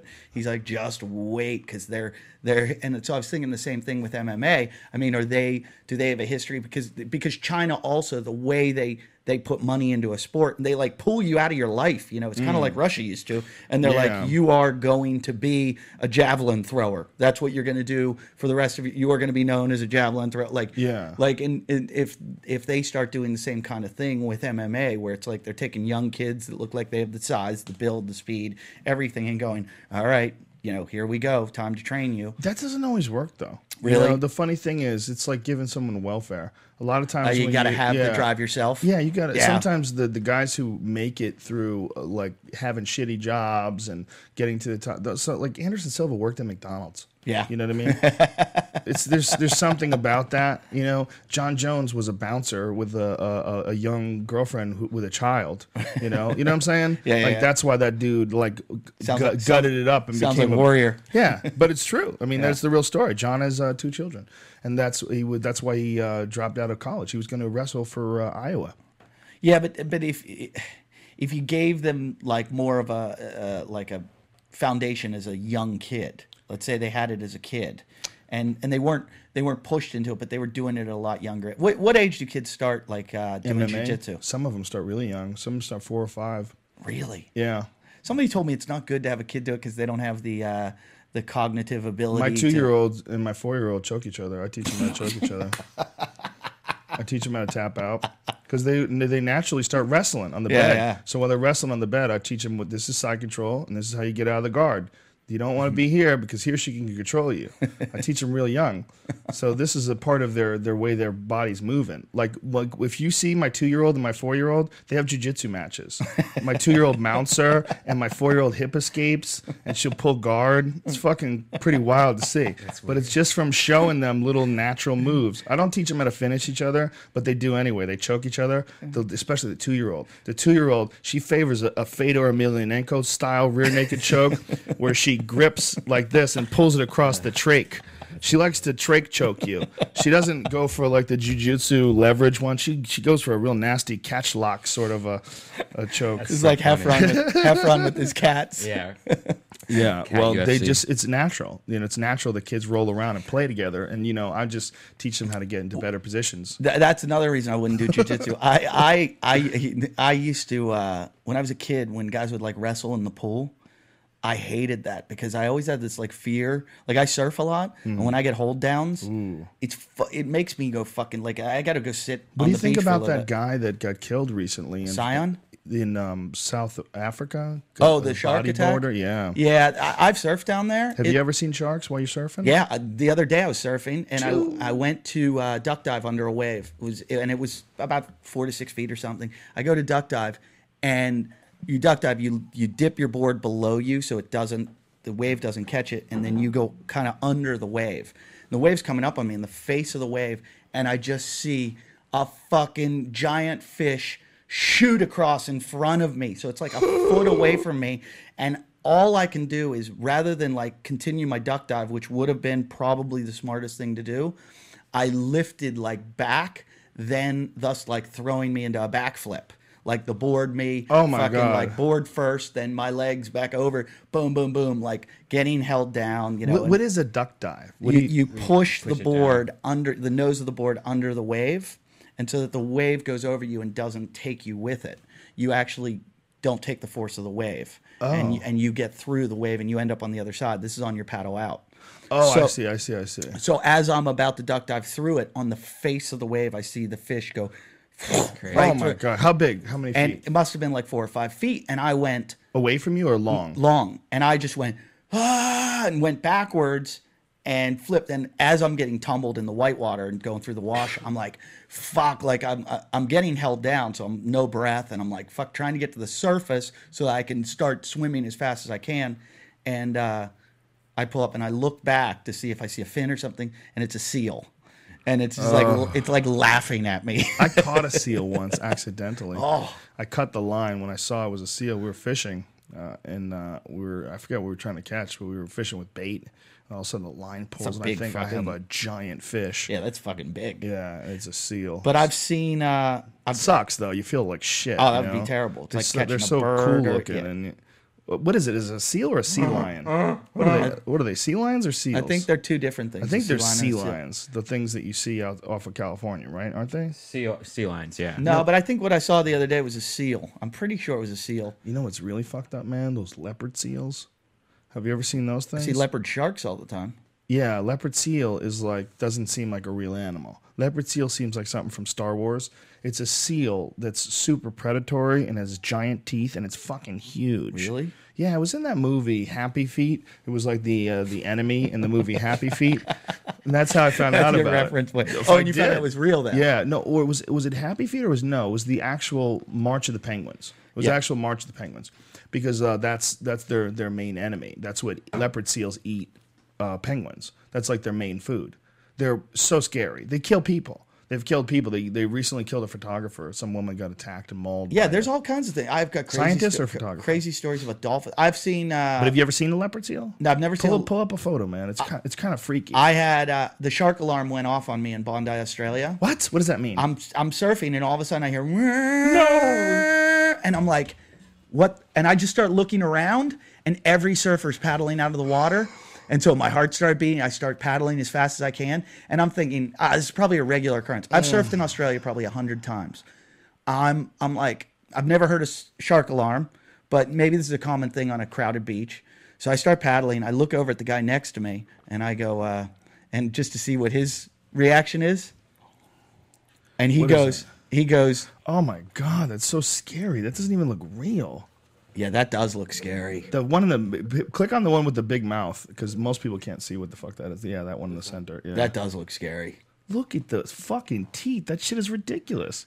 It doesn't seem like a real animal. That's what's weird about it. It seems like some something that someone invented in a movie. Well, th- That's a eh, seal. The the the uh, the alarm's going up. I look at this dude and I go, uh, I look at him and he goes, haven't heard that in a long time. And God. So I just start paddling. It was like, and you think you'd like fly out of the water. It just seemed like an eternity. I'm sure. And then I got out and they said somebody somebody called and said they spotted like a four foot shark or something, and they have to get you out of the water. But they're out there. Like I have pictures. A guy that owns Horizon Surf Shop in Santa Monica took pictures in Sunset, the end where Sunset comes out to the PCH. A fucking giant great white breaching right there. Oh my god! I got it on my iPhone. I'll show you. It's fucking, Please show it to me. And and I've gone down where that guy died last week. That's in Cape Town. I've gone there. I went down in the cage with the great whites and saw them. I would never surf there. I mean, I know Jesus Christ. you've got a.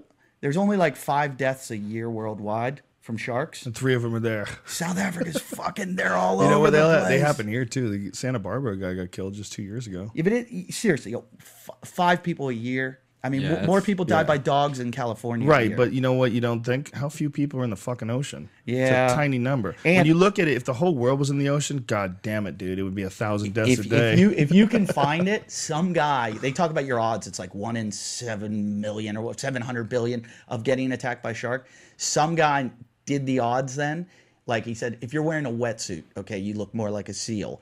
If you're on a surfboard, it looks more like a fish. So if you're by a river mouth where they're they go to feed, you're increasing your chances. If you're alone, you're increasing your. He does the odds and increases the chance, and it's it's fucking not. It's like one in ten thousand, uh, like one in like five thousand. Yeah, that's what I'm saying. and That's what I would say. This guy, so like I surf every, but uh, like I've gone. Thank you, logical man, whoever you are. where they go, this place is sharky, and I'm like, well, how sharky is it? Like, and they're like, well, there's a there's a salmon feed out there, and, no. and they, and they feed off salmon. Or this one place, in, I went to this place called Green Island in Australia, where we had to swim across the shark pit to get to the break. What? Yeah, we had to swim across the shark pit where the guys I was surfing with had seen a great white, and they told me about how they got off and got out of the water, and they'd climb up on the rocks, and and I'm like, Dude. So the whole time I was out there, I'm like, I'm not enjoying this. And the I was surfing with Brazilians, and they don't give a fuck. They're fucking crazy, and they're just like, stop being such a pussy.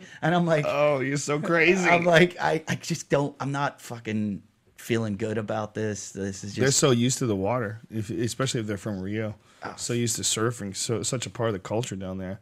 When Ari and I were there, we went to uh, the UFC in Rio. Great fucking time. God damn, the food was delicious. Woo! Oh, they love their meat. Oh my god, it was Fucking so Brazilians good. Well, we me- we eat Brian and I eat it like fogo de chao all over the country, and they're they're those that's like one of our favorite places. We find out if you know we pull into a town, we find out there's a fogo. We're always like, oh, let's mark this one off yeah. the list. But these these places in Brazil, this is the motherland. It's called the you know churrascaria style. Oh yeah, yeah. I fucking I I, I hang. So good. Can you plug that in? Do you have But at like at nine o'clock in the morning, man, not even like seven o'clock in the morning, we were up mm. and we were, you know, because we are all jet lagged. We're looking out on the beach. Seven in the morning, people are playing, swimming, running on the beach. They're like so much more active and healthy than Americans. And you know what's funny about Brazilians? The men dance too. Yeah. They're like black dudes. They dance. There's nothing wrong with and it. And they love dancing. Yeah. And, and they, they look at like white dudes that don't like it, and they're like, "You're an idiot." They're You'll- right. They're like, "You'll never get so much pussy." But then and it's fun. They're they're. I, I hang out with Brazilians in Australia, and it's funny because there's kind of like an Australian Brazilian kind of clash. And Oh, there is? Yeah, it's it's yeah. Why is that? Because a lot of Brazilians come to Australia and and, and they're- surf and they're kind of aggressive and there's, there's a whole like culture clash between the two of them. But There's I, a lot of aggression on the beach, right? yeah, yeah, yeah. Like supposedly, like I I surf Venice breakwater every day, which is supposed to be legendary for for all this fucking crazy uh, localism. And I've probably had like three or four incidents in my life where we've almost gotten out of the water and fought. That's But- my friend. You need to take some jujitsu. Yeah. Have your Brazilian friend sit down with you and just show you basic positions. No, one dude was fucking giving me shit one day, and all I did was he goes, "Oh yeah, let's get out of the water. I'm gonna beat the fuck out of you." And I was like, "Really? You're gonna beat the fuck out of me?" He's like, "Yeah." I'm like, "Okay, uh, then you're going to jail because I'm a cop." And he went, "What?" I go, "LAPD, motherfucker. You just threatened a cop." But you're lying, you bitch. and he went, he went, he went, uh, uh, okay. Oh, that's so like- silly. It doesn't work like that. But- Off-duty cops don't have like some sort of special license to be cunts.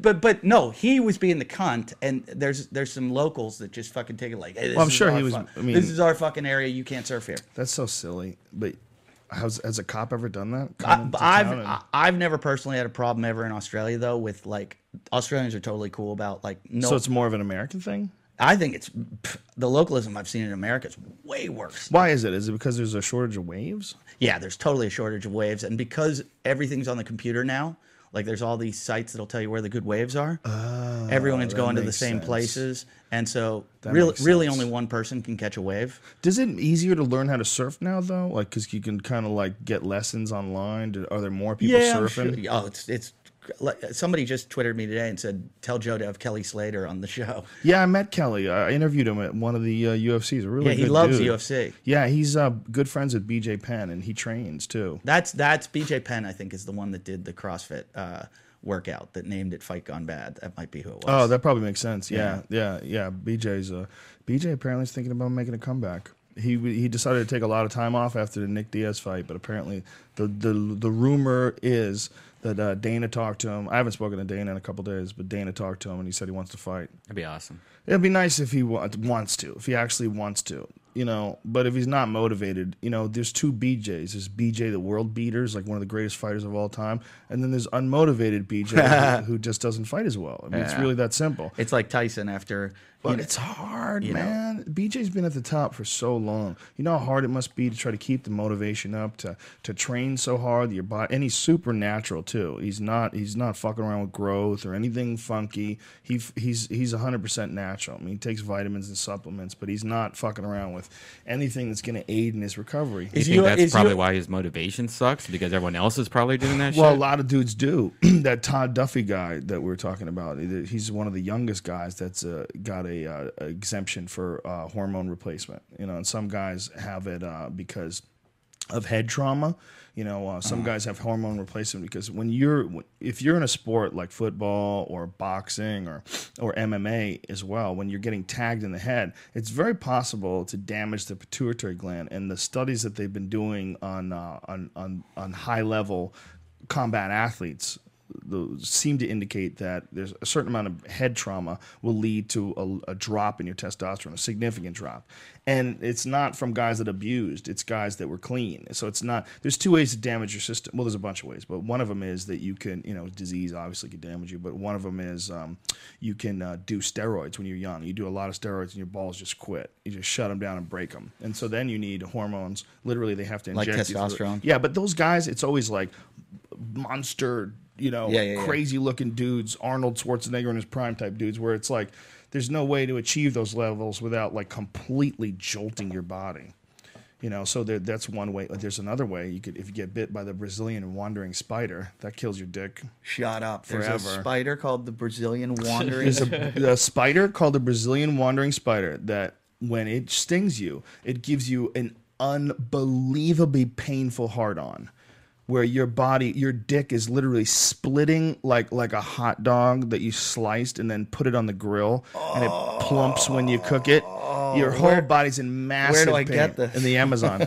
it's the most toxic spider known to man. Really? Yeah. If it doesn't kill you, it breaks your dick. Your dick's Hear that. Australia? They even have the uh, the fucking they win that spiders. too. Yeah, They win that too. because Australia's got some pretty badass spiders. Australia's missing good drugs. That's what Australia's missing. You don't have the ayahuasca that Brazil Oh, has. your ayahuasca. they have something similar. There's a, an Aboriginal uh, elixir that's it's just not nearly as common, but it's very similar in the fact that it is uh, it's based on conduct uh, the, the the two uh, elements having a um, MAO inhibitor and having uh, a DMT that you could take orally. I've never, I haven't spent much time with like Aboriginal people in Australia, but my next trip over, uh, and I go about twice a year. Uh, I've got a buddy who's decided he was a pro basketball player, and he's he now has like his new thing. He's filming documentaries about. He goes way into the bush, like Whoa. into the fucking bush, and he's filming documentaries, and I'm gonna go with him. Whoa. And kind of, I've gone up to Darwin to the Northern Territory and just like kind of, you know. Like looked around and stuff, but I haven't gotten into it. And I Most of the Australia's a huge continent. fucking as but- big as America. But most of the people live along the coast, right? Yeah, yeah. There's only 20 million people. Like we have, what is it, like 300 million? They have like 20 million. Oh my God. And they all live around the coast. That's why it's so great there. It's amazing. What a It's great fucking it's country. The best place ever. I love it. When we were in Sydney, too. I was like, Brian, what did I say?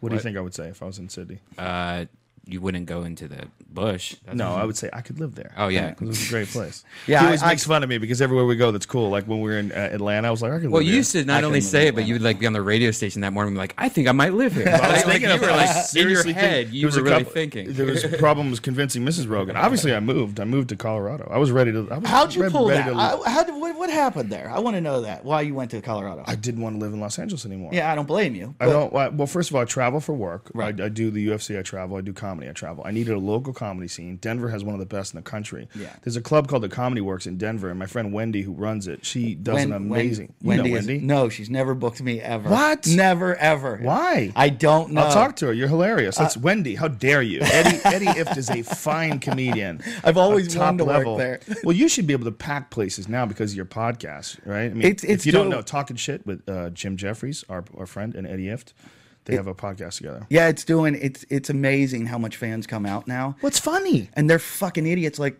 I was in Atlanta, and these guys wore shirts that said Eddie Ifft has AIDS, and show up at my show. Like a whole bunch of them wearing these Eddie Ifft has AIDS shirts because Jim, you know, did that Google bomb on Right. me, and uh, What did he do? What was the Google bomb? he told all our fans to Google Eddie Ifft has AIDS, and, and if you do that, if enough people do it, when you search my name, that's the first thing that comes up in the cache. That's great. And, That's and uh, beautiful. yeah, and um, I'm getting them back. I got a whole fucking plan, but uh, but so yeah, if you type in Eddie Ifft, it's the first fucking thing, and I like even my mom asked me about it. Oh, that's hilarious. Like- Your like I- mom's googling your name. Like that's I, kind of weird. I had other. gr- Well, she was like trying to get tickets for her friends to my show, and so she typed in Eddie Ifft, and Eddie Ifft has AIDS comes up. That's Uh, hilarious. I've had ex girlfriends call me and go, "Do we do we have to talk?" Uh, it's so I did Kevin and Bean's April Foolishness last week uh, at the Gibson Amphitheater. Just before I go on stage, you know, like I'm not a big believer in intros. Uh-huh. Like like a lot of comedians want their specific intro or make me look good or what. I'm like, if I'm funny, I'm funny. Doesn't Right. matter what the fuck you say. Right. You could say, "Ladies and gentlemen, Eddie," if that's all I care about. Right. I don't fucking. I do the you've same seen thing, them on way. this. You've Yeah. seen them on. If they if they know who I am, they know who I am. If they don't, Yeah, it's not doesn't going to help. just- yeah, it's not gonna help. And I hate community. You're like, tell them I'm the guy from the Saturn commercial, or I'm the guy. No, and the one person that's going to go, oh yeah, that's not going to help you. So I just want Eddie Ifft. But they had these nice intros for everybody. So Beer Mug that works on the Kevin and Bean show goes, hey, uh, you like Slayer, right? And I'm like, no. he goes, I thought you liked Slayer. And I'm like, no. He's like, because I was going to go, he likes Slayer, he likes tequila, and he likes this, and he has AIDS.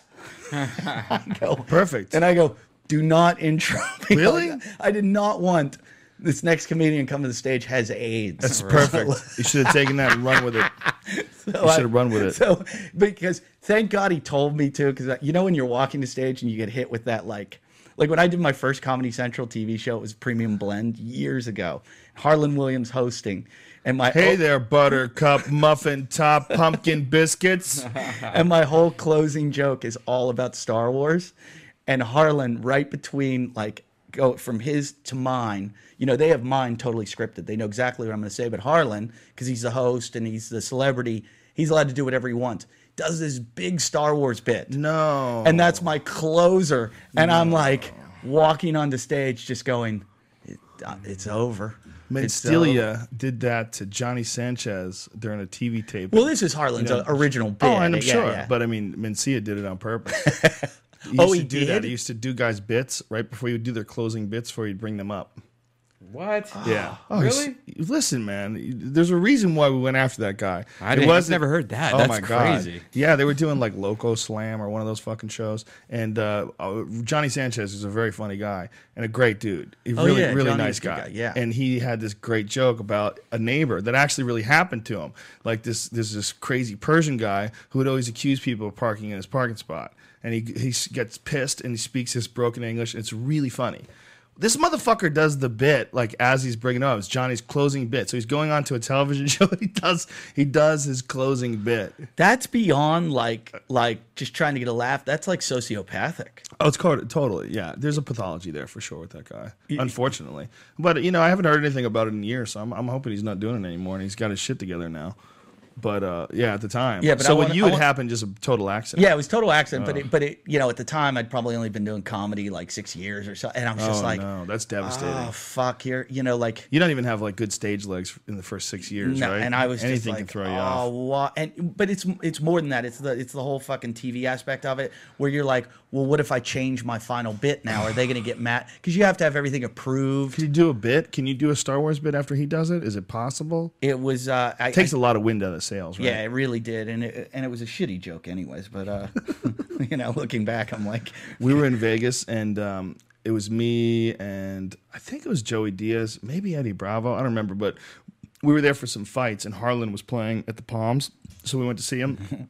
Great guy, I love Harland. hysterical. Every time I see him, you know, he's just hey there, fella. He's like super friendly. He's just such a warm guy. Anyway, he goes on and he's fucking killing. We're having a great time. All of a sudden, the fire alarm goes on, like attention. You know, something. It was like it was it was a was it a fire alarm or an emergency alarm? I don't remember what it was. Like there was, but there was a beep beep beep beep beep like this crazy, really loud thing, and Harland played through it for I- ten minutes. I- Wow. He's that he yeah. Yeah. I've watched him deal with every like Yeah. he's that guy that's funny in every circumstance. Well, you know what he is? He doesn't get mad about shit. You know, like he really didn't get mad. Yeah. And it was kind of funny that this guy was in the middle of his show and he was never like, but what was really fucked up was we were just sitting there, we're like, this ain't real, like a real terrorism drill. There could have been fucking, you know, like, Oh, Taliban running in with oh. machine guns and shit. Oh, fucking the, the Japanese tsunami would happen, and I'd be sitting Yeah, on the you'd be beach like, "Yeah, because I don't trust any like anytime they're like we need to evacuate. I'm like fuck off. I, yeah, I- most of the time. in college, I stayed in like my 22nd floor dorm room while a fire alarm was going off. Oh, my like. God. I was like, You're crazy. No, because they You would always make us go death, down, dude. come back up. you know, Yeah, yeah, like- that's better than burning to death. Trust me. You're silly. You're a silly man. I didn't trust them. I want to know though why you went to Colorado. So that well, well, I just didn't want to live in LA anymore. I think uh, my my theory is, this is what I've always said, is that there's there's too many human beings in one spot, and it's agree. just like rat population density studies where they take rats and they put two rats in this cage and they're fine, and then they put four, and then by the time you have a bunch, you have all these these crazy behaviors. You have you know rats sitting in the corner shaking, and they, they nutty rats, aggressive rats, and I just think there's a there's without a doubt you get a certain amount of energy from people. You get a certain amount of energy from the people that you're around. And if you're in a tense neighborhood, you absorb a certain amount of that tension. Yeah. It's very difficult to relax. And whenever I've been to places that have a lighter population, like Boulder, for example, Boulder, Colorado is only 100,000 Is that where you were living? Yeah. Yeah, it's and you drive place. around, everyone's driving slow. No one's tense. There's no one running red lights. There's no all the cuntiness of Los Angeles doesn't exist there. And yeah, you got to deal with some snow, but you deal with a, a nicer class of people. It's because it's people that are, aren't under the gun. And you take people out of this environment, like me, and you put them over there, and you calm down. Because you know, ask anybody about Los Angeles. There was just a study that people hate people from Los Angeles, and I said that's because we always tell you, you know, what the temperature is. People, when you call some, hey, I'm I'm in oh, Boston. Really, it's seventy degrees here. I'm wearing shorts. You know, There's that, but please, there, there's a real issue with why people come But- here. but like the- what you said, they should call it "Daddy doesn't love me" on the sign. Sure. that And shit's taxing after a while. it's taxing, and it's also that that overpopulation thing. Like Mm-hmm. you take away the traffic out of LA, it's it, you take away the the population. It's a pretty nice place. Oh, it's beautiful. Mountains and oceans, and you know, it, it's it's great. But but fuck, It's not as nice as Boulder though. It's not as nice as the, Australia. The looking at the, the the visuals of Boulder. What was amazing to me was that you could drive around and you'd look at these mountains. It's like this is like if if this was a painting, it would be worth a billion dollars. It's like the most incredible Yeah. natural piece of artwork, and it's in front of you every day. It's Cool like that has a too. yeah, and it has a tangible effect. When you're looking at mountains, like there's a place in Colorado that I really like called Evergreen. It's a suburb of uh, of um, Denver, and my God, the view there is insane. We looked at this one house, and I just sat on the porch, and I couldn't even fucking believe that they would allow you to live there. How long? How long did you stay? Four months. And why'd you leave so quickly? My wife got pregnant. Oh, You and- can't. You can't. We were way high in the mountains. We were at um, where we were was three thousand feet above Boulder, so it was eight thousand five hundred feet. It's really high, and you you you can't be pregnant up there. First of all, even regular w- women that live in Boulder itself, which is five thousand feet in Denver, there there's a, a really high rate of uh, premature births. Oh, wow. Because of the oxygen, like it's there's no air up there, man. Yeah. You would I would work out in my yard and do these kettlebell drills that I do, and it's you'd you'd really feel like there's not enough air in the world. You can't get any air. It's thin. Like walk upstairs and you're tired. Like it's really thin up there. So for her, it was brutal. It was the the morning sickness was intolerable. And then on top of that, it's just real tricky up there when it's snowing. Yeah, we were in the mountains Yeah. and mountain lions and bears and shit. Yeah. Like there's a lot of real oh, stuff. you have cats, there. yeah. Why a dog got killed killed by a mountain lion. Oh Drink. yeah, yeah, that happens a lot. Drink. That Um, sucks. It's it's it's just not. It's it's very rare that it happens because there's so much for them to eat up there. You know, it's very rare that one will attack a human. But you every now and then could be in the wrong place at the wrong time, and you find an old one that has like you know Yeah, yeah. doesn't have sharp food, teeth anymore, food. But it could still kill Fuck. you. Ah, that would kill me if my dog. But it's so gorgeous up there, man. I was my wife says it's the calmest I've ever been. She's ever known me in my life is when we were living Dude, up you there. need to go to Australia. no, you know Australia's cool, but you know there's first of all it's not America, so that would bum me out. And then uh, as cunty as America could be, it's still where I was born, and Yeah. I'm I'm used to it here. Well, I could prob- I could get used to it, like in terms of like if America was the apocalypse and Australia was the way it is now. Yeah, well, for sure I'd move. That kind of happened to me where I went there and I was like, oh, I could do this. I still have family, you know, here, and that's the thing. I can't being that far from my family. Otherwise, Yeah. I like Arj is there. Arj Right. went and he's yeah, he lives there, right? yeah, he's Arj got Barker. yeah, he's got this big house and lives there. Well, he's a huge superstar over there, Yeah. right? People don't understand what a big superstar is. Like, if you walk down the street here in America with like a famous act, like, like even you, you- how famous you are, you know, you're gonna get recognized. How, like, if you walk down like a city street, how often would you get recognized? Depends on if there's a bunch of young dudes with tattoos. Yeah. if you see young dudes with tattoos, most likely Yeah. I'm getting spotted. Yeah, but him, like, we'll go through a town like Adelaide, and every every five feet, someone's going Arj Barker, and it's like they saw. It's like chick seeing Brad Pitt. Wow. And I go, fuck. Like when he, Yeah, why when, would he when I come to first started hanging out with him, I was like, you're fucking like super famous. You're like Pauly Shore in the '80s famous. you know, oh, like like How like did you use that reference? because you because you think about it like that's back before people had 500 channels and before people had the internet and before like where you only watched like like five things on TV. That's And what they have back there? No, no. Well, they've just lately. I mean, they used to have. they don't have cable? They do have cable, but not a lot of people have it. Do they do they get American channels? Yeah, they do. And now everybody, because of the internet, everybody's watching everything on the internet and DVDs and everything. And, and they they take a lot of our movies and put them on TV, but shitty movies and shitty sitcoms and stuff. Remember like when that. it was impossible? Like if you had a DVD from there, it was a different Still region. is. Really? Still is. What is that? PAL and N- about? PAL and NTSC. I don't know, but Eh, wait a minute, PAL and NTSC doesn't that exist with uh, VHS? Isn't that VHS? no, No, it's it's DVDs. It's, DVDs. it's DVDs. So, like, let's what say- is the but Video it- games. But it, with VHS, there was an an issue with that too, right? Wasn't there? Yeah, yeah. There's always been. It's a signal that the I believe that t- their TVs use. I think Because I remember I got a, an, a multi-region DVD Yeah, player that- just that's so I could watch the Ali G show from England. Right. Because it's a totally different kind of DVD. if you play like on my Mac, if I play a PAL DVD, it'll say you only have five more viewings, Yeah. and then it and my my old my old Mac switched over, Yeah, what the fuck is that, man? What is that bullshit? and I had to buy like software to convert it back, and it was like really? Is that what did you? It was a third-party software. it was fucking crazy. That's so stupid. That doesn't make any sense. Uh, it has something to do with the cameras because I remember we were editing when I made my movie. We had some cameramen overseas, and then we'd have to have all those all that tape. We were shooting on mini DV at the time. We'd have it have it converted, and and it was such a process. And I'd go, why? And they're like, actually, I think there's there's more pixels or something in a PAL. I'm not sure. Well, it makes sense that there's two different formats. I didn't agree on it. What it doesn't make sense is your computer can switch back and forth, but only five times. Uh, yeah, I don't Why? understand. Do you, Brian, do you know? I have no idea. I never saw that before. I'm sure we're gonna get all of us are gonna get emails and twitters Yeah, telling us, and, I'm sure the tweets. and I'm the gonna tweets get, are come rolling. and I'm gonna get yelled at for for something was inaccurate. Well, you should see the the fucking what Callen gets, the abuse Callen gets when he comes on here, starts talking about U.S. history and gets shit, just just misses a whole chapter somewhere along the line. And not this, you know, he's not super knowledgeable about a lot of shit, but Callen's one of those dudes who will read a book and then yell at you for not knowing this five minutes after he read it. Do you realize, okay, Japan, 1945. That's a great impression. But you believe him too, because he. Oh, yeah. He tells Well, it he's so- right a lot of the He tells it so passionately. He's a great storyteller. you know, that's one of the beautiful things about having friends like Callen or you or Joey Diaz or Jim or any. When you have friends that are comics, it's like, God damn it, it's so entertaining. You know, when people talk about like doing this podcast, like, well, you guys are putting out so many podcasts. Why is it a lot of work? Well, there's there's work to it. You know, there's you know you have to upload it. Like Brian has to do the dirty work.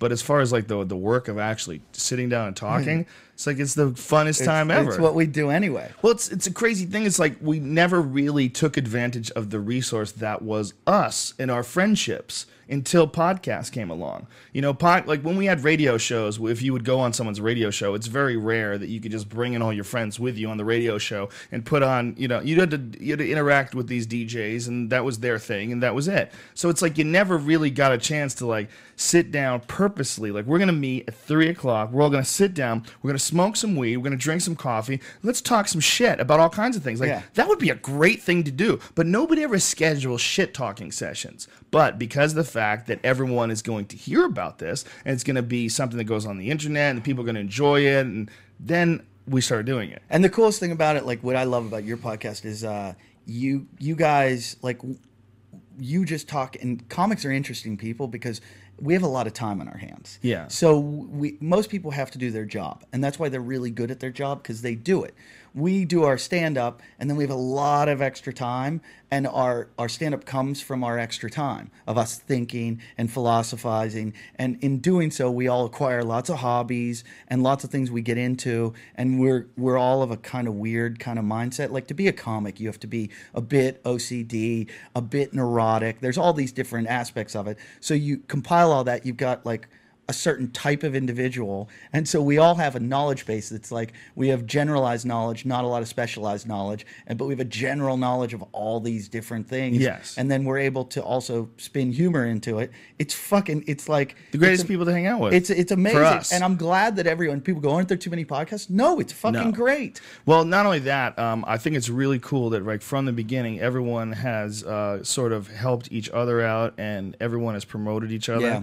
You know, from the beginning. I mean, Carolla, and I'm doing Carolla show uh, in a couple weeks, and when I'm doing it, we're gonna record these little things where you know I do a, an ad for his podcast, he does an ad for our podcast. Oh, that's awesome. And but we always do that. I mean, you know, we Ari, you know, texted me said, "Hey, I got this gig coming up. I'm recording in Denver. Can I do your podcast?" Yeah, sure. Come on over. It's like we all work together. Yeah, you know, the, all the, I, I can't thank you. different- you. You helped me It's with this. fun. Yeah. It's really cool. I mean, it's it's a, a beautiful thing to do. It's our like, our podcast. This is no line. I'm not blowing smoke. We we get to see the numbers on Libsyn and how we're doing. We get our biggest spikes when we when like I'll do your show. Like oh, that's awesome. uh, when I do your show, Jim gets on your show and never talks about our podcast, so so fucking nothing happens. he sells more DVDs. You but, uh, forgot. yeah, but uh, but I get on here and plug talking shit, and uh, it, seriously, it like you can see, and what happens is it spikes, and then it'll plateau for a while, and then I'll do like your show or Jay Mohr's or Carolla's or something, and it'll spike again. So it's showing that like the audience is coming and they like it and they stay. And that's why I always tell other guys with podcasts, I'm like, come on my show and be a guest. You'll Yeah. get our audience will then start listening to your show. Yeah. If, if they like you on our show, they're going to listen to you. Like, there's a guy, Brian McCarthy, who's the funniest fucking guy alive. He's not a comedian. We have him on our podcast. And he's just, you know how you, you found these guys? Like, Right. he's just a guy I found hanging out in Just a funny club. dude. Fucking the funniest fucking crazy dude that's in the world. his skill. His gift in life is being an interesting dude to be around. And he has a podcast now on National Lampoon, uh, the Brian McCarthy interview show. And he's just fucking like he came on our podcast one time and just told us he told three stories that were three of the best stories I've ever heard in my life. One, he fucked a post-op transsexual and tells the story. And the episode's called "I'm Gonna Eat This Dude's Cunt." Oh, and it's the funniest story you'll ever hear because he's so brazen about. It. Then the next story he told, he got arrested smuggling pot from Jamaica. Oh, in a in a boombox. Oh, no. When he was 20 years old. oh no. And stayed in prison for a month oh, because he didn't want to let his mom know. Oh so no. so he wrote it out. You know, you know they set your trial, but you can have bail. You can post bail and get out. so he stayed in prison for. He the whole just time. stayed in jail, and the other dude was crying every day that got caught with him. and Wanted to call. He's like, "No, my mom will kill me." Oh my god. so His mom must have been terrified. Yeah, I thought he was kidnapped. His mom probably, was scarier than yeah, jail. yeah, yeah. That's what he said. So- Imagine that. for pot. he, he's just the funniest fucking dude. So I like that, like a guy like that, who who the industry has turned their nose up Mm-hmm. Right. and won't fucking give him like like Joey. Diaz. Yeah. Until Joey Diaz started coming on this podcast, people didn't realize how brilliant he really is because they see him on stage. And he's talking about eating ass and touching your muffler. You know, like we don't want to have nothing to do with this guy. He's too crazy. But then from the podcast, people become like big, big fans of his, and they realize that he's he's complex. There's a we're real lucky in having uh, comedians for friends. You know, for for other people, like I'm saying this right now, and for sure there's someone out there going, I don't want a fucking needy ass comedian as my friend. but we understand each other. Like you know, like a guy like you or a guy like Callen or me or like we. If, if you and I were if you know if I didn't even know you but we ran into each other in an airport you know and I was like We- what do you do? I'm a comic. Oh I'm a comic too. what's up? All right. Stan- where you gigging? What's going on? I mean it would be instant like it as long as you're not a douchebag. Well, Stanhope wrote that great, great fucking blog about that. At- about running into comics? No, about why he hates Dane Cook and you're not allowed to. And, and and it was fucking genius. And it was about like That's funny. Like but he said to his fans basically, he's like, at the end of the day, if I saw Dane Cook in like an airport lobby or whatever, and I saw you, I'd go hang out with Dane Cook. Wow. He's like, because I'd have because I'd have more in common with Dane Cook than you. And I could talk to Dane, and we have shit to talk about. He's like, "Where you, you, you know, you're a fan. Like, uh, it's sorry, Well, that's a weird way of separating yourself from all your the people no, but attention no, to but you. the, point- no, no, no, no. The point Stanhope was making was he was saying like that everybody like he had a problem with Dane, and his Right. problem was Dane called him a hater and said that he was jealous of him. And he's Uh-huh. like, I'm not jealous of you, you know. I just and he explained why. And, Mm-hmm. and it was a valid. He said, "Look, nobody was jealous of Chris Rock or Jon Stewart or Dave Chappelle when they got famous." He goes, "We're not jealous of you. We're angry with." And he, and it was a problem because they had this thing over Stanhope calling him on the phone, and it was just it's Hmm. a whole long thing. But at the end of the day, he was saying, you know, like, here's my problems with him, and it's a comic having a problem with a comic over Mm-hmm. comic issues. Like you people that don't like Dane now, like you fans that don't like Dane, you're jumping on the bandwagon not knowing why. sort of I disagree though because I think a lot of people don't like people because it's just not their style. And if you like a certain type of music and I don't like it, I'll shit all over that music. You know?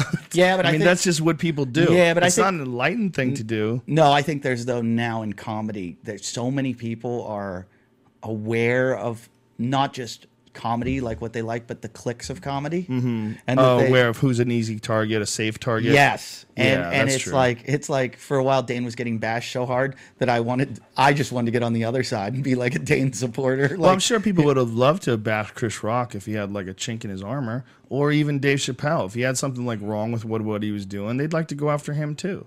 You know, I think when when people look, when you're real successful, and they look, if they find something, fuck yeah, they're gonna harp on Yeah. that. But if they don't find something, then you're Chris Rock. You know Yeah. what I'm saying? Yeah, you're just you're just a brilliant comedian. And that is what it is. It's not stealing. It's not not uh, bullshitting. Yeah. It's just you know. And I think that's really where it's at because it's not just black guys. It's white. Louis C.K. Nobody hates on Louis C.K. Yeah. Nobody hates on Louis C.K. Fucking He's doing ginger.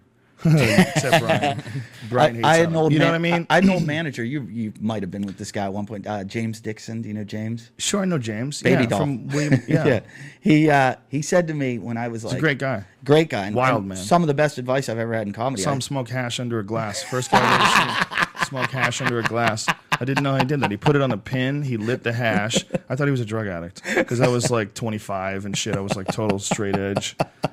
Fucking yeah, I would love to have just been able to see like like somebody smoking a joint around you or something. yeah. I'd I'd like, roll "Oh, my eyes and I'd be it." like, "Look at this loser."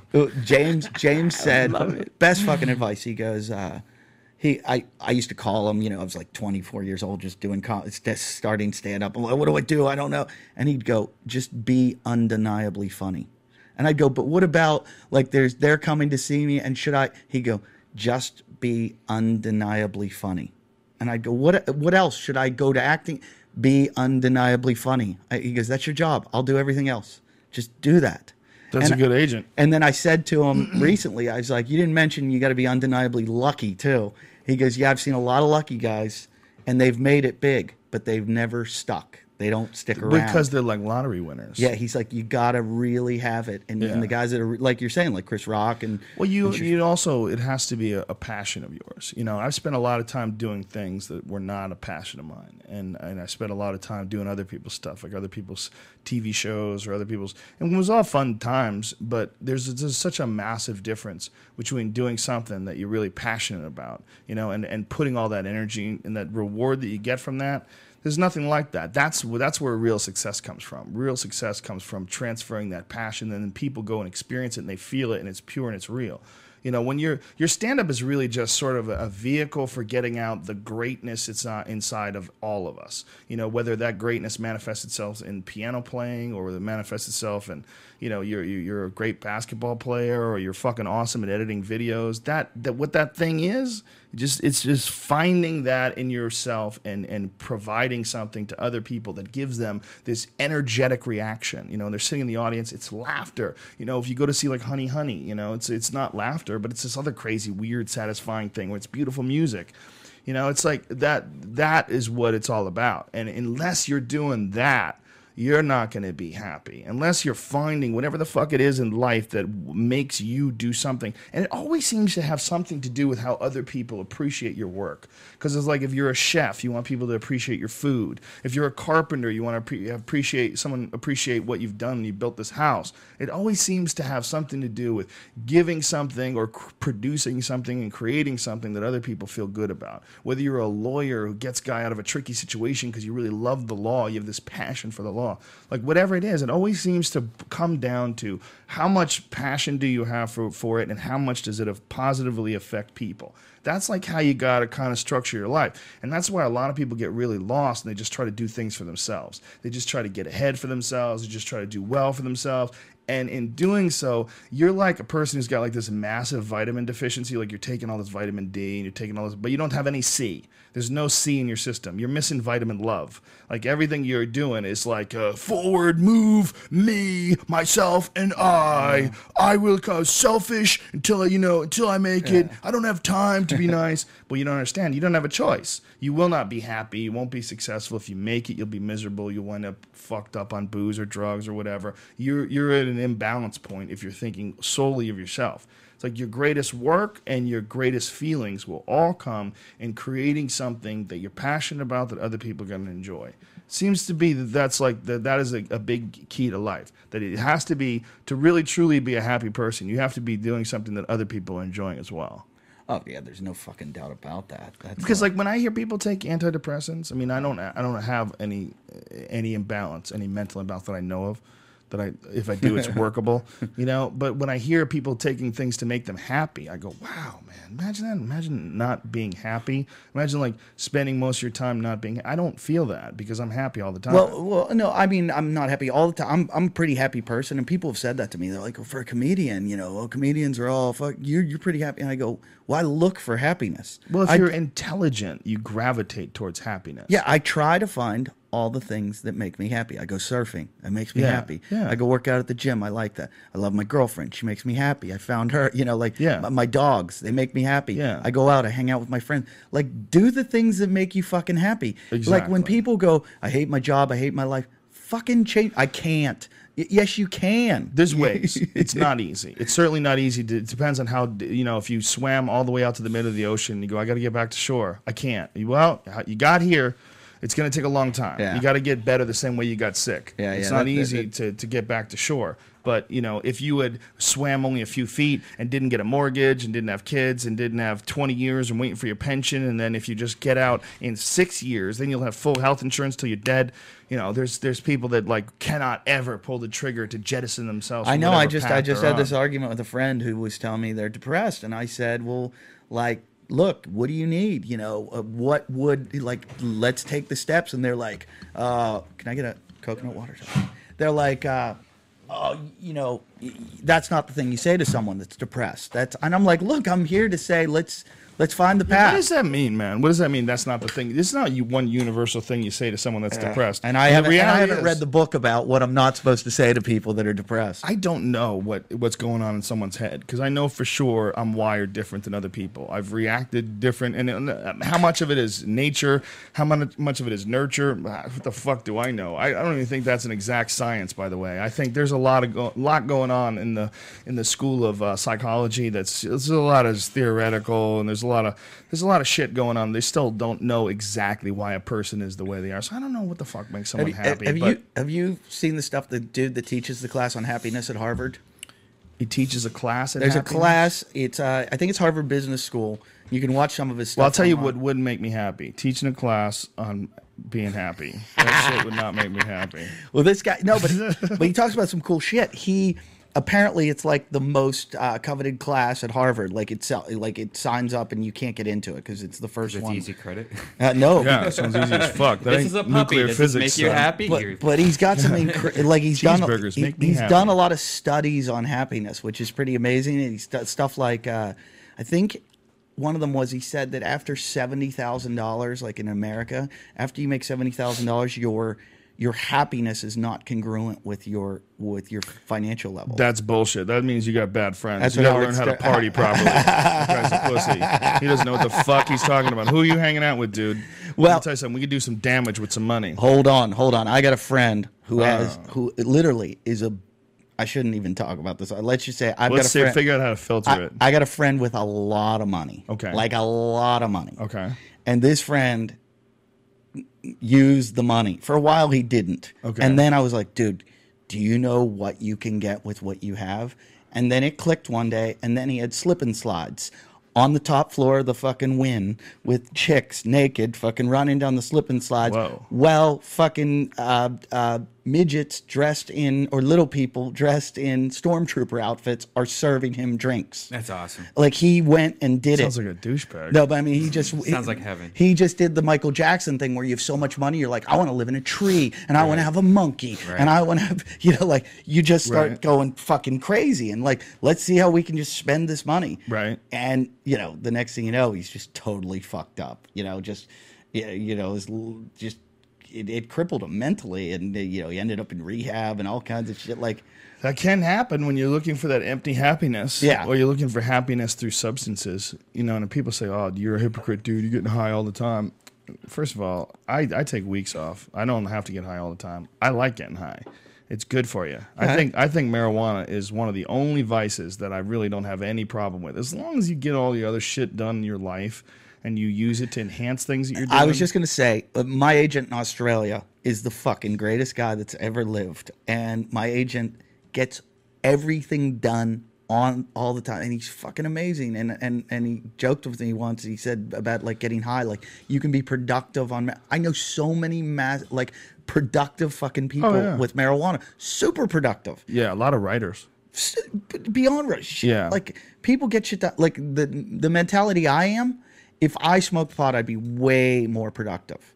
Because when I used to smoke it, I was better. But I, I just can't smoke it. Well, you just had one bad thing. That Two. Did you? Uh, did, what did, did you tweet me about like this? Is that what happened? yeah, we talked about this Yeah. on, on the green room. Yeah, he tweeted me. He was in horror. He was just in couch lock. Joe, Joe was my go-to guy, and I thought, here's a guy that's going to talk me down off the ledge. You like, just, you just need your your your medicine, like, and it could be like like a lot of people say milk helps you when you have like a bad Really? trip from shrooming, and it, even if it doesn't, you have that in your head. Somebody told you milk. Well, you that's- have milk around. You ever have that happen again? You drink a glass Well, of milk, you'll feel it. I start, up. I started getting it's- panic attacks from it, and and people told me like Bert Kreischer told me to get uh w- with Xanax, and I'm like, I, I'm not taking Xanax, do and. No, and he's like. that. Don't do that. Stick with the milk. Uh, he- he's like, take Xanax. I'm like, I'm not taking Xanax. And he goes, you just put it in your pocket. He goes, you don't ever use it, but you know it's there. It's What? like Bert, it's you li- silly bitch. Like, you, I think Bert was the one who told me. that. Sounds like Bert. Oh no, no, Bert.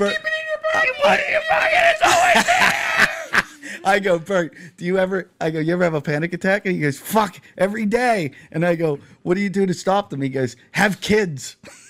Wow. Because I said I was having. That's what it was. It's your self indulgence has get gets a back seat. I was sure. ha- yeah, I was having trouble getting it, a lot of the like fu- the anxiety was happening on planes and stuff, and like when I'm claustrophobic and they lock the doors of the plane, I'm like, I want off this fucking plane. Like when Really? that pilot flipped out, I'm like, I get it. Yeah, I'm always afraid I'm gonna be that guy. They're whole, yeah, I have like a claustrophobia thing of like, like you could But you fly so much. so much and and and I don't like I don't like sitting on a runway. I like when we take off. I like when I don't like when we pull up the gate and they're like, "Uh, we're not going to be able to pull into the gate for another 20 minutes." That's when I'm like, What is it about Open the comedians that are such fucking control door." freaks? That's what it is. It is a control freak. You gotta. Someone said something to me a long time ago. This comedian Tony V, and it, it literally it became a tool that I use in my life. He was driving back and forth from Boston to New York on a regular basis, and that's a long drive, a couple hours at least, even if you're going fast. And I said, uh, I go, how are you doing that every day? And he goes, I just go zen. I just I'm in my car and I go, this is what I'm doing. I'm driving the car, and I just that's that's how much time it takes, and I don't worry about it. I just do it. And I was like, wow, that is the way to think about it because you know it's like you'd start, dwell- God damn it, why don't they pull this thing? And you realize like how much energy is wasted Yeah. on something that you're never going to have any effect on whatsoever. And if it takes two hours to drive somewhere, it takes two hours to drive somewhere. Unless you hit a fucking wormhole and find yourself on the other side somehow, you know, it takes two hours to drive there. You just have to go zen. And he, it's a tool. It's a tool I use now. So whenever I'm in any sort of a situation where you know uh, if it's bad weather or if it's what I just go this is what I'm doing now I heard some fucked up shit recently about flying and pilots. This girl I know told me like I can't say who it is, I can't say what airline or whatever, but she knows this uh, pilot, and uh, she he was talking about how, how he had to go to work, and he and she goes, "Oh, that sucks. Are you tired?" And she goes, that, "He like, that's why I can't wait to go flying. It's like that's when I get the best sleep. I guess like when they take off, the, and then the co-pilots fucking sit there, push a button, go to sleep, and then get wake woken up, you know, when they're uh, like near the city."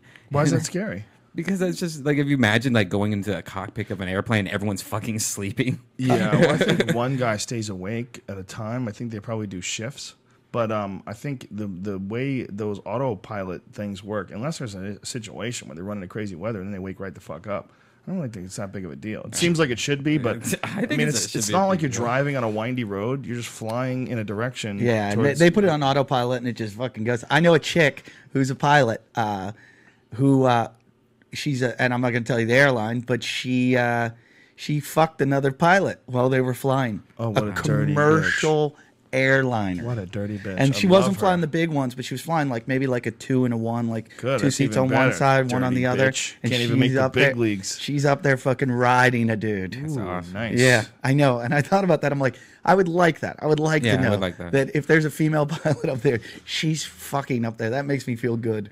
It's Ari Shafir and I were on a plane once. and uh, the woman the woman comes on over the loudspeaker. Hello, this is your pilot. And Ari goes, What? A woman? What? and we're like, oh no.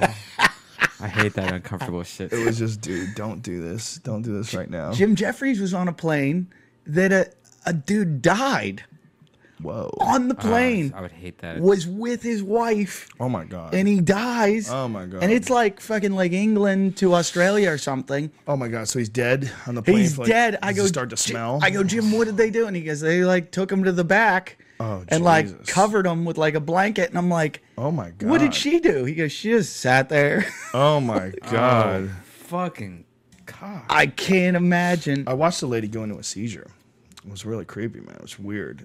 It was right after September 11th too. She was right behind me. On a plane? Yeah, she starts just starts seizuring, and they go, "It's okay, it's okay, it's okay. This happens sometimes." I guess epileptic people they just they just go into seizures. Yeah.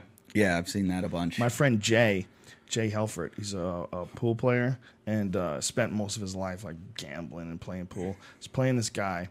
And In the middle of the set, the guy falls down to the ground and starts bucking and kicking and making these noises. And the guy was losing, and he assumed that the guy was doing it to try to get out of the game, because like you know, Yeah, was- dudes will do things to shark you. Sure. They'll do things to distract you. And he was looking at it like, wow, this is a new one. This guy is faking a seizure. But really, the guy was an epileptic.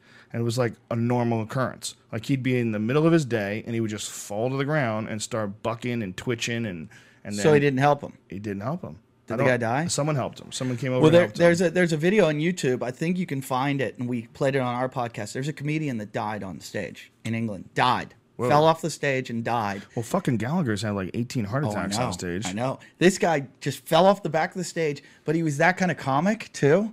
So they think it's part of his act. and then eventually his son runs on stage and kind of is like, this isn't a joke. That'd be kind of a cool way to go. I agree. You know, why not? What's I- better, that why, a I mean, shark? you would kind of ruin, the show? yeah. Maybe. Maybe Shark it'd be horrifying. Better. Shark Maybe would- would make it better. What if you're bombing and that was how you pulled yourself out of it?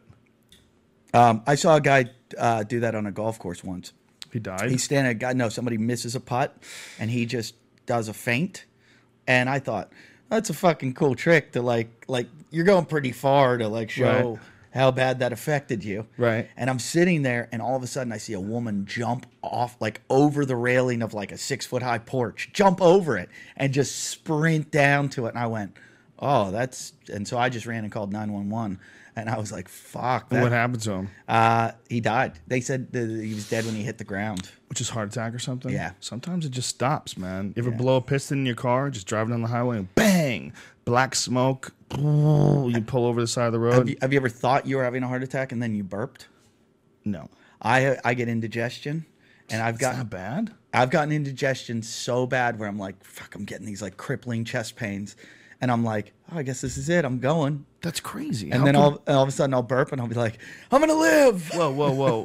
really? Have you ever had that? Yeah, I get it all the time. I get it. my heart. Brian's like every day, I'm pretty I, my convinced heart I'm gonna double die. beats. It freaks out. You has get little double beats? spasms. It, it's it's mostly all because of like oh oh yeah I had onions on my subway. you Yeah. know, or something like- yeah, it's- Onions? yeah. Onions can fuck you up? Shit like that fucks me up. Beer, I don't, I don't, alcohol I don't fucks get it me up. anymore because I'm I'm a nerd about my diet. I eat the paleo diet, and uh, and I fucking am religious. How did this? How did you become this fitness nut? I mean, because you the, your your choice of attack is like CrossFit. Like, how did that? Well, I, uh, I I ran track in college like all my life, and then got into like I was an ocean lifeguard, and I was doing like ocean lifeguarding competitions and stuff like that. And then I got into like triathlons, and I was always doing it on the sly. It was almost like I'd go out and party really fucking hard, like really hard for like two weeks, and then I would go like feel shit about myself and try to clean up. And then Oh, I'd go like, sense. and it was like here and there, here and there. And then finally I just said, all right, this has got to fucking stop. I'm a mess. Like, I'm a mess. Like, I was, I, I, when I'd go to the UK, I'd spend three months over there where I would drink at lunch. and we would go out for lunch for beers, and I would drink till showtime. Drink, you know, they bring me a couple pints backstage at the show, do the show, and they go out and party all night. And and I'd come home from England just feeling like a piece of shit, and uh, and I was like, all right, I, I better do something. So I started uh, I started working out, and then uh, I found that I was I liked body work, uh, body like body weight exercises, like pull ups, push ups, sit ups, stuff, because I didn't want to get big, and because I like to run still, and and I found the Navy SEAL workouts, so I started doing Navy SEAL workouts online, and then they said, uh, hey, we don't have a workout today, go to CrossFit, and I was like, what's this fucking CrossFit thing? So I went to CrossFit. I'm like, what is this fucking weird community of people? They're and it's fucking weird, dude. I mean, It is a weird group of people is that a weird group of people. The idea is there are different exercises every day. Every day you're the whole shocking thing, your yeah, system. shocking your system with metabolic conditioning. It's a combination of gymnastics, weightlifting, and sprinting, and uh, and it's for it's the whole idea is the prepare for the unknowing. Like you never know what you're going to get. Like in weightlifting, you might do your legs one day and then you take a week break to let your muscles recuperate. But Mm. if you're a a uh, mixed martial arts guy or a cop or a fireman or a military guy, you don't know what's happening day two. So they might throw fucking legs at you day two and day three. Like you Whoa. don't. So you, you That's not good though. not good in one aspect, but good in another. Your adaptation levels start getting higher and higher. Or you tear your ligaments. No, not necessarily, because if you learn good form, which is what they try to teach you, is learn the proper technique, and then you won't have the injuries and you won't have the problems. But aren't you like the whole idea about working out is supposed to give your body time to recover? Well, is that like a, a battle, a seesaw? Like, if you like, I'm a three day on, one day off guy. Three days on, one day off. Three, which is what they prescribe. But you look at the guys who are now at the competitive level, the guys that are competing, uh, that are the top CrossFitters in the world. Like if you look up this guy Rich Froning Jr., just watch any YouTube video of him, you're gonna go, this guy's fucking inhuman, inhuman. Like this is impossible what he's fucking doing. You want to see impossible, Brian? Pull up Goggins Iron Man, G O G G I N S Iron Man on YouTube. There's this fucking dude who's uh, he's a Navy SEAL, and it, it's some of the fucking craziest the, shit. the dude who came in second at the CrossFit him- Games last year is a is a SEAL. they call him the toughest athlete on the planet. This dude like regularly runs. Um, where does it say? Does it say Goggins Iron Man in the upper left hand corner? Yeah. Yeah. Click on that. This dude ran a 48 hour race. It's a mile track, and you run for 48 hours. Just wrap your That's head just around that's that. ultra no breaks. No the, breaks. The, the no guy, rest. the guy that runs CrossFit Endurance. but what it is is it's you're you're pushing your your limits. Listen to this. I know, I'm the black Listen dude. to this I know. guy. Just to test my soul, to see what I'm about, to see in a 150 mile race at mile 75 when I feel really bad. That's when you know. That's the only time you can find out what the human body is all about, what what you're made of. To find out. Yeah, I've seen this dude a lot. To myself, limits to the human soul, and every day I'm trying to see if I have limits.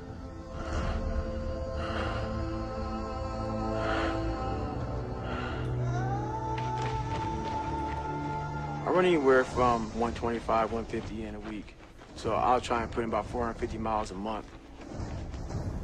Running. Usually every day I wake up at 3 o'clock in the morning and I run anywhere from 10 to 15 miles in the morning. And then I, I live about 25 miles from work.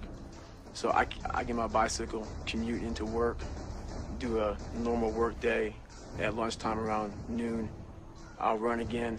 Yeah, he's an ultra marathon. Five to eight miles, whatever it may be. Come back, work, and around 5:30, I'll ride back home, 25 miles on my bike.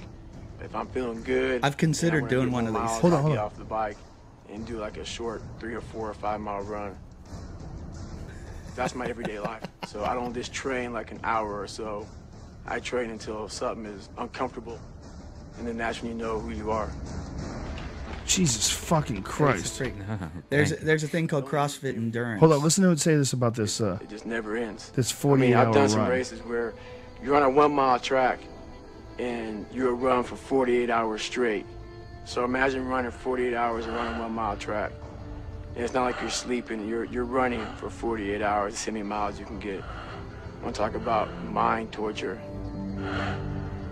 Yeah, I yeah, this, I think it's so fascinating. that There's dudes that are constantly trying to explore Cool, the and limits see, of what you that- can and that- pull off. Well, they were. We were just talking about this yesterday. We had Andy Petranek on, who owns CrossFit LA, on our show, and he was talking about where it's come from and what it go. It used to be that guys uh, they used to give awards for if you could do like 40 pull-ups. Like that was there's guys that blow out 107 in a row now. Like I can do Now, 40 do they do I can straight arm? No, we do a kipping pull-up, but I can do 40 in a row like w- without even thinking. Can you really? Fucking simple. Do you grab it uh, palms outward or palms towards you? I go palms outward, and it's just like when we jump rope, you jump two at a time always, and now it's advancing to three at a time, and like three swings under your feet each jump, and it's just you're learning that like man just evolves and gets better and better and adapts to things. Like we have a workout called we have a workout called Murph, where you run a mile, then you do 100 pull-ups, then you do 200 push-ups, 300 uh, air squats,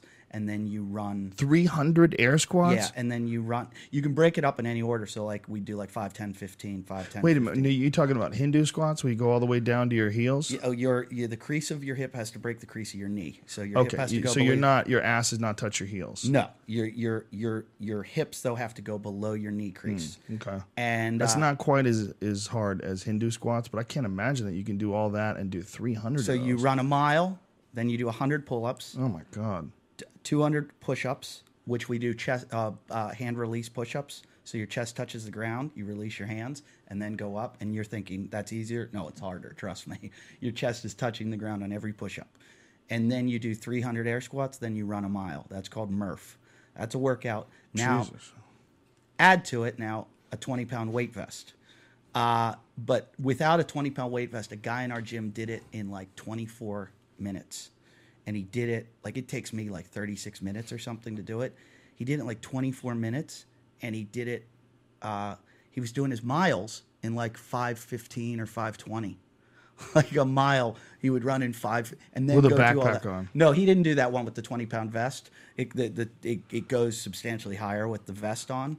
But the times are just coming down and down and down, and the, the pull ups and the and the weights. What about injuries? Are people getting more injured? I, I think people do sustain injuries just like they would in MMA and everything else. well, and we have a big problem with that in MMA you are these having, days. and I think with the NFL, we talk about that on my show a lot because like my my girlfriend's dad's an ex NFL football player, and he's got two artificial hips, Whoa. two knee surgeries, and two shoulder surgeries. Jesus Christ. I mean, they're, they're, they become like bionic men. How's his dome? he, he's pretty good. He's a very successful businessman, but like like I got a buddy who's a CrossFitter who's a Super Bowl fucking he's a CrossFitter now, but he was in the Super Bowl.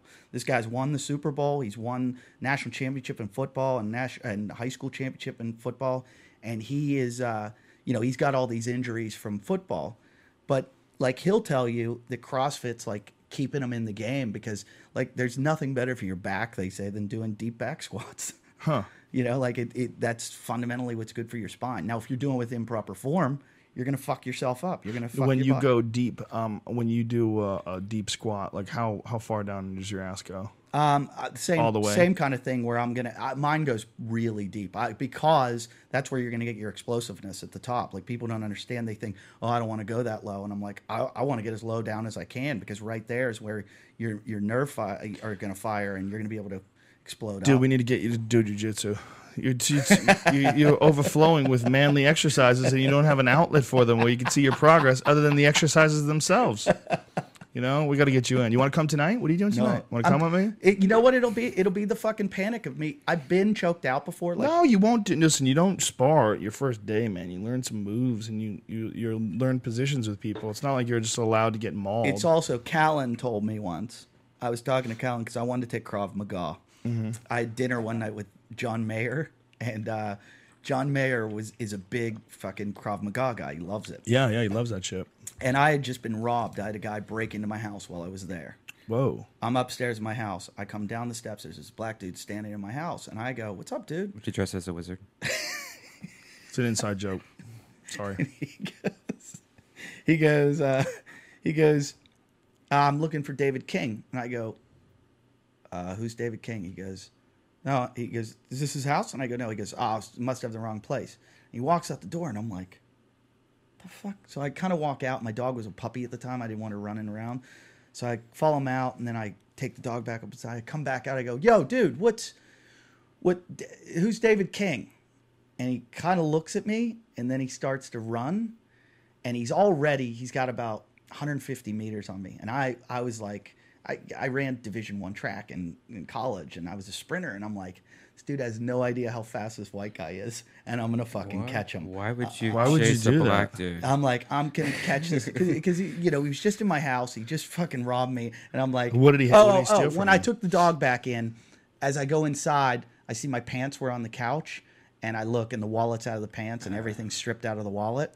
So uh, when I go back out, I go. I, that's when I sprinted after him, Oh. and uh, so, I So you're started. ready to die for your credit cards. yeah, yeah. you're- No, no, I was. I don't know. It's the, fucking. This is what I'm telling you. My aggression problems. You should really. So, so I chase this dude. I'm like, fu- like, and when I turned the corner, he had just disappeared. Thank God, because I live in Venice, and my buddy's like, dude, he's a shoreline crip. He would have come back that night and put a bullet in your head. You're an idiot. Yeah, you're so an silly. idiot. That's really so. So uh, you know, in retrospect, but so I, I tell John Mayer about this, and Mayer goes, "You got to read the book Gift of Fear."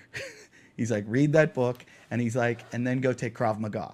So I tell Callen I'm going to Krav Maga, and Callen goes, "No, no, not you." He goes, you will bring it on yourself. He's like, if you know how to use it, It's like having a gun in your house. yeah. He's like, y- y- y- so I don't have a gun. I don't have fucking anything. That's I'm good just- to tell people on the internet. I tell you what, I got guns. You come to my house, I'm gonna choke the fuck out of you if I get a hold of you. Look, I don't. I disagree with Callen. Um, I, if anybody had a lack of self control as a young man, it was me. That's one of the reasons my parents didn't actually want me doing martial arts because they were worried that I was going to start using it on people. That was the number one fear in our house. I had to convince them that I wouldn't do that. But you wouldn't do that. You'd get self discipline. But it allows you, you know, at least if that guy jumped on you, attacked you, or didn't have a knife or, or something, you know, where it was a weapon, you're in trouble. At least you could kind of defend yourself. Yeah. You know, you you put yourself in a better position, and it's a great way to exercise, a great way to blow off steam, and it's interesting. You're actually learning something. You're learning like a language, the language of how to how to strangle people, how to how to break arms, how to you know how to get to positions, and you you learn these moves. I mean, the the interaction between two human beings and they're grappling. There's an infinite number of positions and moves and different places to go to. So it's like it's very intellectual. Jiu Jitsu is really um, completely underappreciated as an intellectual exercise. I already threaten enough people. No, you wouldn't do it, man. I, I never threaten people. You wouldn't do it. I've been do, I've been doing martial arts my whole life. I've I fucking have, I don't think I've ever said I'm going to kick your fucking ass to I someone. do it. I do it on I don't stage. do that. Stage once a year. Oh, God, I that's crazy. crazy. I don't ever do that. At least once a year, somebody will push me. Like I'm, like you were saying, Harland. Just like I Yeah. laugh through everything, but at a certain point, I have a snap where I'm just like, That's so dumb. That's it. That's going to get you hurt, man. You come to jujitsu with me tonight. What are you doing tonight? Hmm. Come watch. He doesn't want to oh, touch other guys. Don't be silly. I don't want to Silly, roll but around. don't, with Where don't do you go go? Do you go to 10th Hollywood. Yeah, come with me. I got. I have to go All to right, we're Hollywood coming. for something. You're coming. You're Not coming. tonight. Coming. I'll, I'll Shut go up, another bitch. night. I'll go there is no night. tomorrow, Rocky. Like, like Apollo Creed said, there is no tomorrow. Tomorrow. And I, I, can't, I can't. spent. I got a bulging disc right now. Ah, you fucking. Uh, but just watch. You know, I'll go. just watch. I'm not. I'm not telling you to get in there and get crazy. You have a bulging disc. Yeah. Go, why don't you go Whoa. roll some, some guys. Brian will, Brian will set set you up with someone to take care of that. well, listen, man, been a fun podcast. The fly, Yes. we've done like three hours, man. Time we flew really? by, Yeah. pretty close. Yeah. Two hours and something. Um, always, dude. Always a good time, my brother. Always good to see you. Always good to run Thanks into for you in having clubs me. and, and Thank anytime very you, want to come on, man. You know, fucking awesome. I love fuck doing yeah, this show. dude. Uh, and I got to come on yours too. Someday. Uh, we'll do it. We'll work Our it out. fans ask us constantly. When "When's uh, do you do it once a week now? Is that what you're doing? We do it. We've always done it once a week. We do Monday nights, and uh, that's the problem because you wrestle on Mondays. Don't you? Yeah, most of the time. But I'll, I'll take I'll take the night off. I'll, right. I'll do it in the day. Um, okay, uh, Eddie Ifft and Jim Jeffries have a podcast on iTunes. It's fucking awesome. Please check it out. It's called. Come, come see me at the Hollywood Improv. How do you? It's not talking shit because they pulled that talk? off. Talkins hit. Talkins hit. Oh, I get it. So you just moved the space over. Peps this very, price. very clever. And I'm at the- Talkins it Hit. hit. Talkins hit, ladies and And gentlemen. I'm at So the Hollywood Improv hit. this this uh, this Saturday. Two shows. I'm headlining. Oh, that's beautiful. The Hollywood Improv on Melrose, one of the best clubs in the whole country. It's an amazing spot. It's like really intimate seating, and it's going to sell out. So if you're you're interested, go online and just Google. You know how to do that shit. gonna You're rush smart. You're gonna rush the stage. Mm-hmm. Oh yeah, somebody got rushed on the stage there. Randy Randy Kagan. Kagan. Do you know the story? I don't know that? him, but I, I saw the whole thing, and He has no idea why the guy went up there. Guy just went crazy. Yeah, just fucking decked him. What was he talking about when the guy He was decked doing a joke on California. Yeah. and he, the guy had no. The guy wasn't heckling previously. There was no fucking reason or rhyme. It's or just reason. crazy. Yeah. That happens.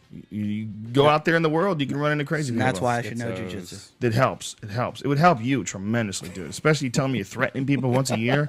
Come on, son. Life is short. Enjoy this shit.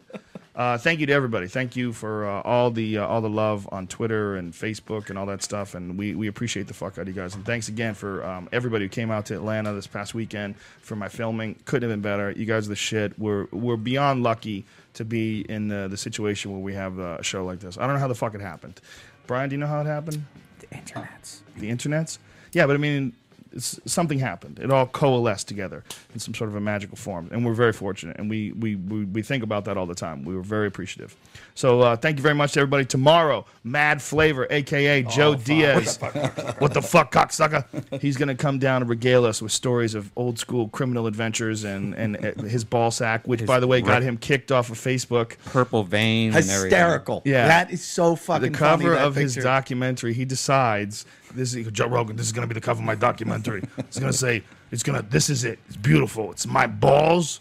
And they're hanging out there with fucking. There's a vein, a beautiful vein, in my. I'm pulling out, and it says where I got my balls. That's the name of my of my special, my documentary. Like, Wouldn't that be like his dad's balls in? Or his yeah, you would mom's assume. Vagina. I mean, it's just it's a metaphor.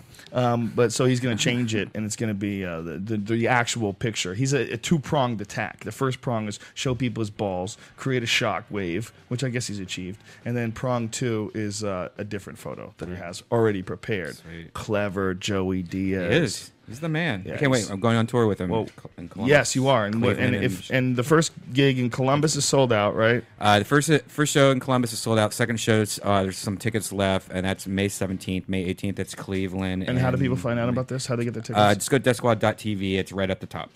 powerful deathsquad.tv um uh and uh, so that's it we'll see you guys tomorrow and thanks for everything i can't i can't thank you guys enough you guys are the shit um thank you to the fleshlight for being our first and original sponsor of the podcast go to joerogan.net click on the link for the Fleshlight, enter in the code name rogan and you will get yourself a big fat juicy 15% discount for a real good product eddie did you want one i have one do you want one I Yeah, sure. boxes okay eddie is gonna fuck one tonight maybe perhaps he has a girlfriend. Maybe he won't do it tonight. He'll take it on the road if you're really brazen. If No, you're I'll, ju- I'll just do it in front of her. whoa, you're an animal. I love it. That's CrossFit coming out of you. Um, uh, thanks to Onnit.com, O N N I T, makers of Alpha Brain, Shroom Tech Sport, Shroom Tech Immune, and New Mood, the 5-HTP enhancing supplement. All the answers to all your questions are on Onnit.com, O N N I T. Please Google nootropics. Do your due diligence before you take any supplement. Uh, don't expect miracles, but expect it to actually increase your brain's ability to process uh, information, and it makes you uh, makes you talk cleaner. It's uh, it actually pumps up your body's ability to produce neurotransmitters. It's all very controversial, but something that I absolutely uh, stand by and believe in. The first 30 pills when you order it is 100% money back guarantee. You uh, you're not gonna get ripped off. You don't like it, you try it. Like this isn't for me. You get all your money back. You don't even have to return the product. All right, that's it. Go to joerogan.net, click on the Alpha Brain link, enter in the code name Rogan, and you will get 10% off any and all orders. Kettlebells are coming. They should be here probably in the second week of May. The first wave of kettlebells. The uh, the second wave are going to blow your fucking mind, but they're, they're taking a long time to build. But can't wait. They, they're so ridiculous. How ridiculous are they? Oh, there's. I ju- I just can't wait to talk about. it I'm not even You exaggerating. guys, you guys have your own kettlebells? I'm gonna show you something that's gonna blow your fucking socks off, Eddie Ifft. That's it, you dirty bitches. We love you from the bottom of our, our, our black monster hearts. I don't even know what that means. I'm stealing Lady Gaga's names now. See ya. Bye. I ran out of words.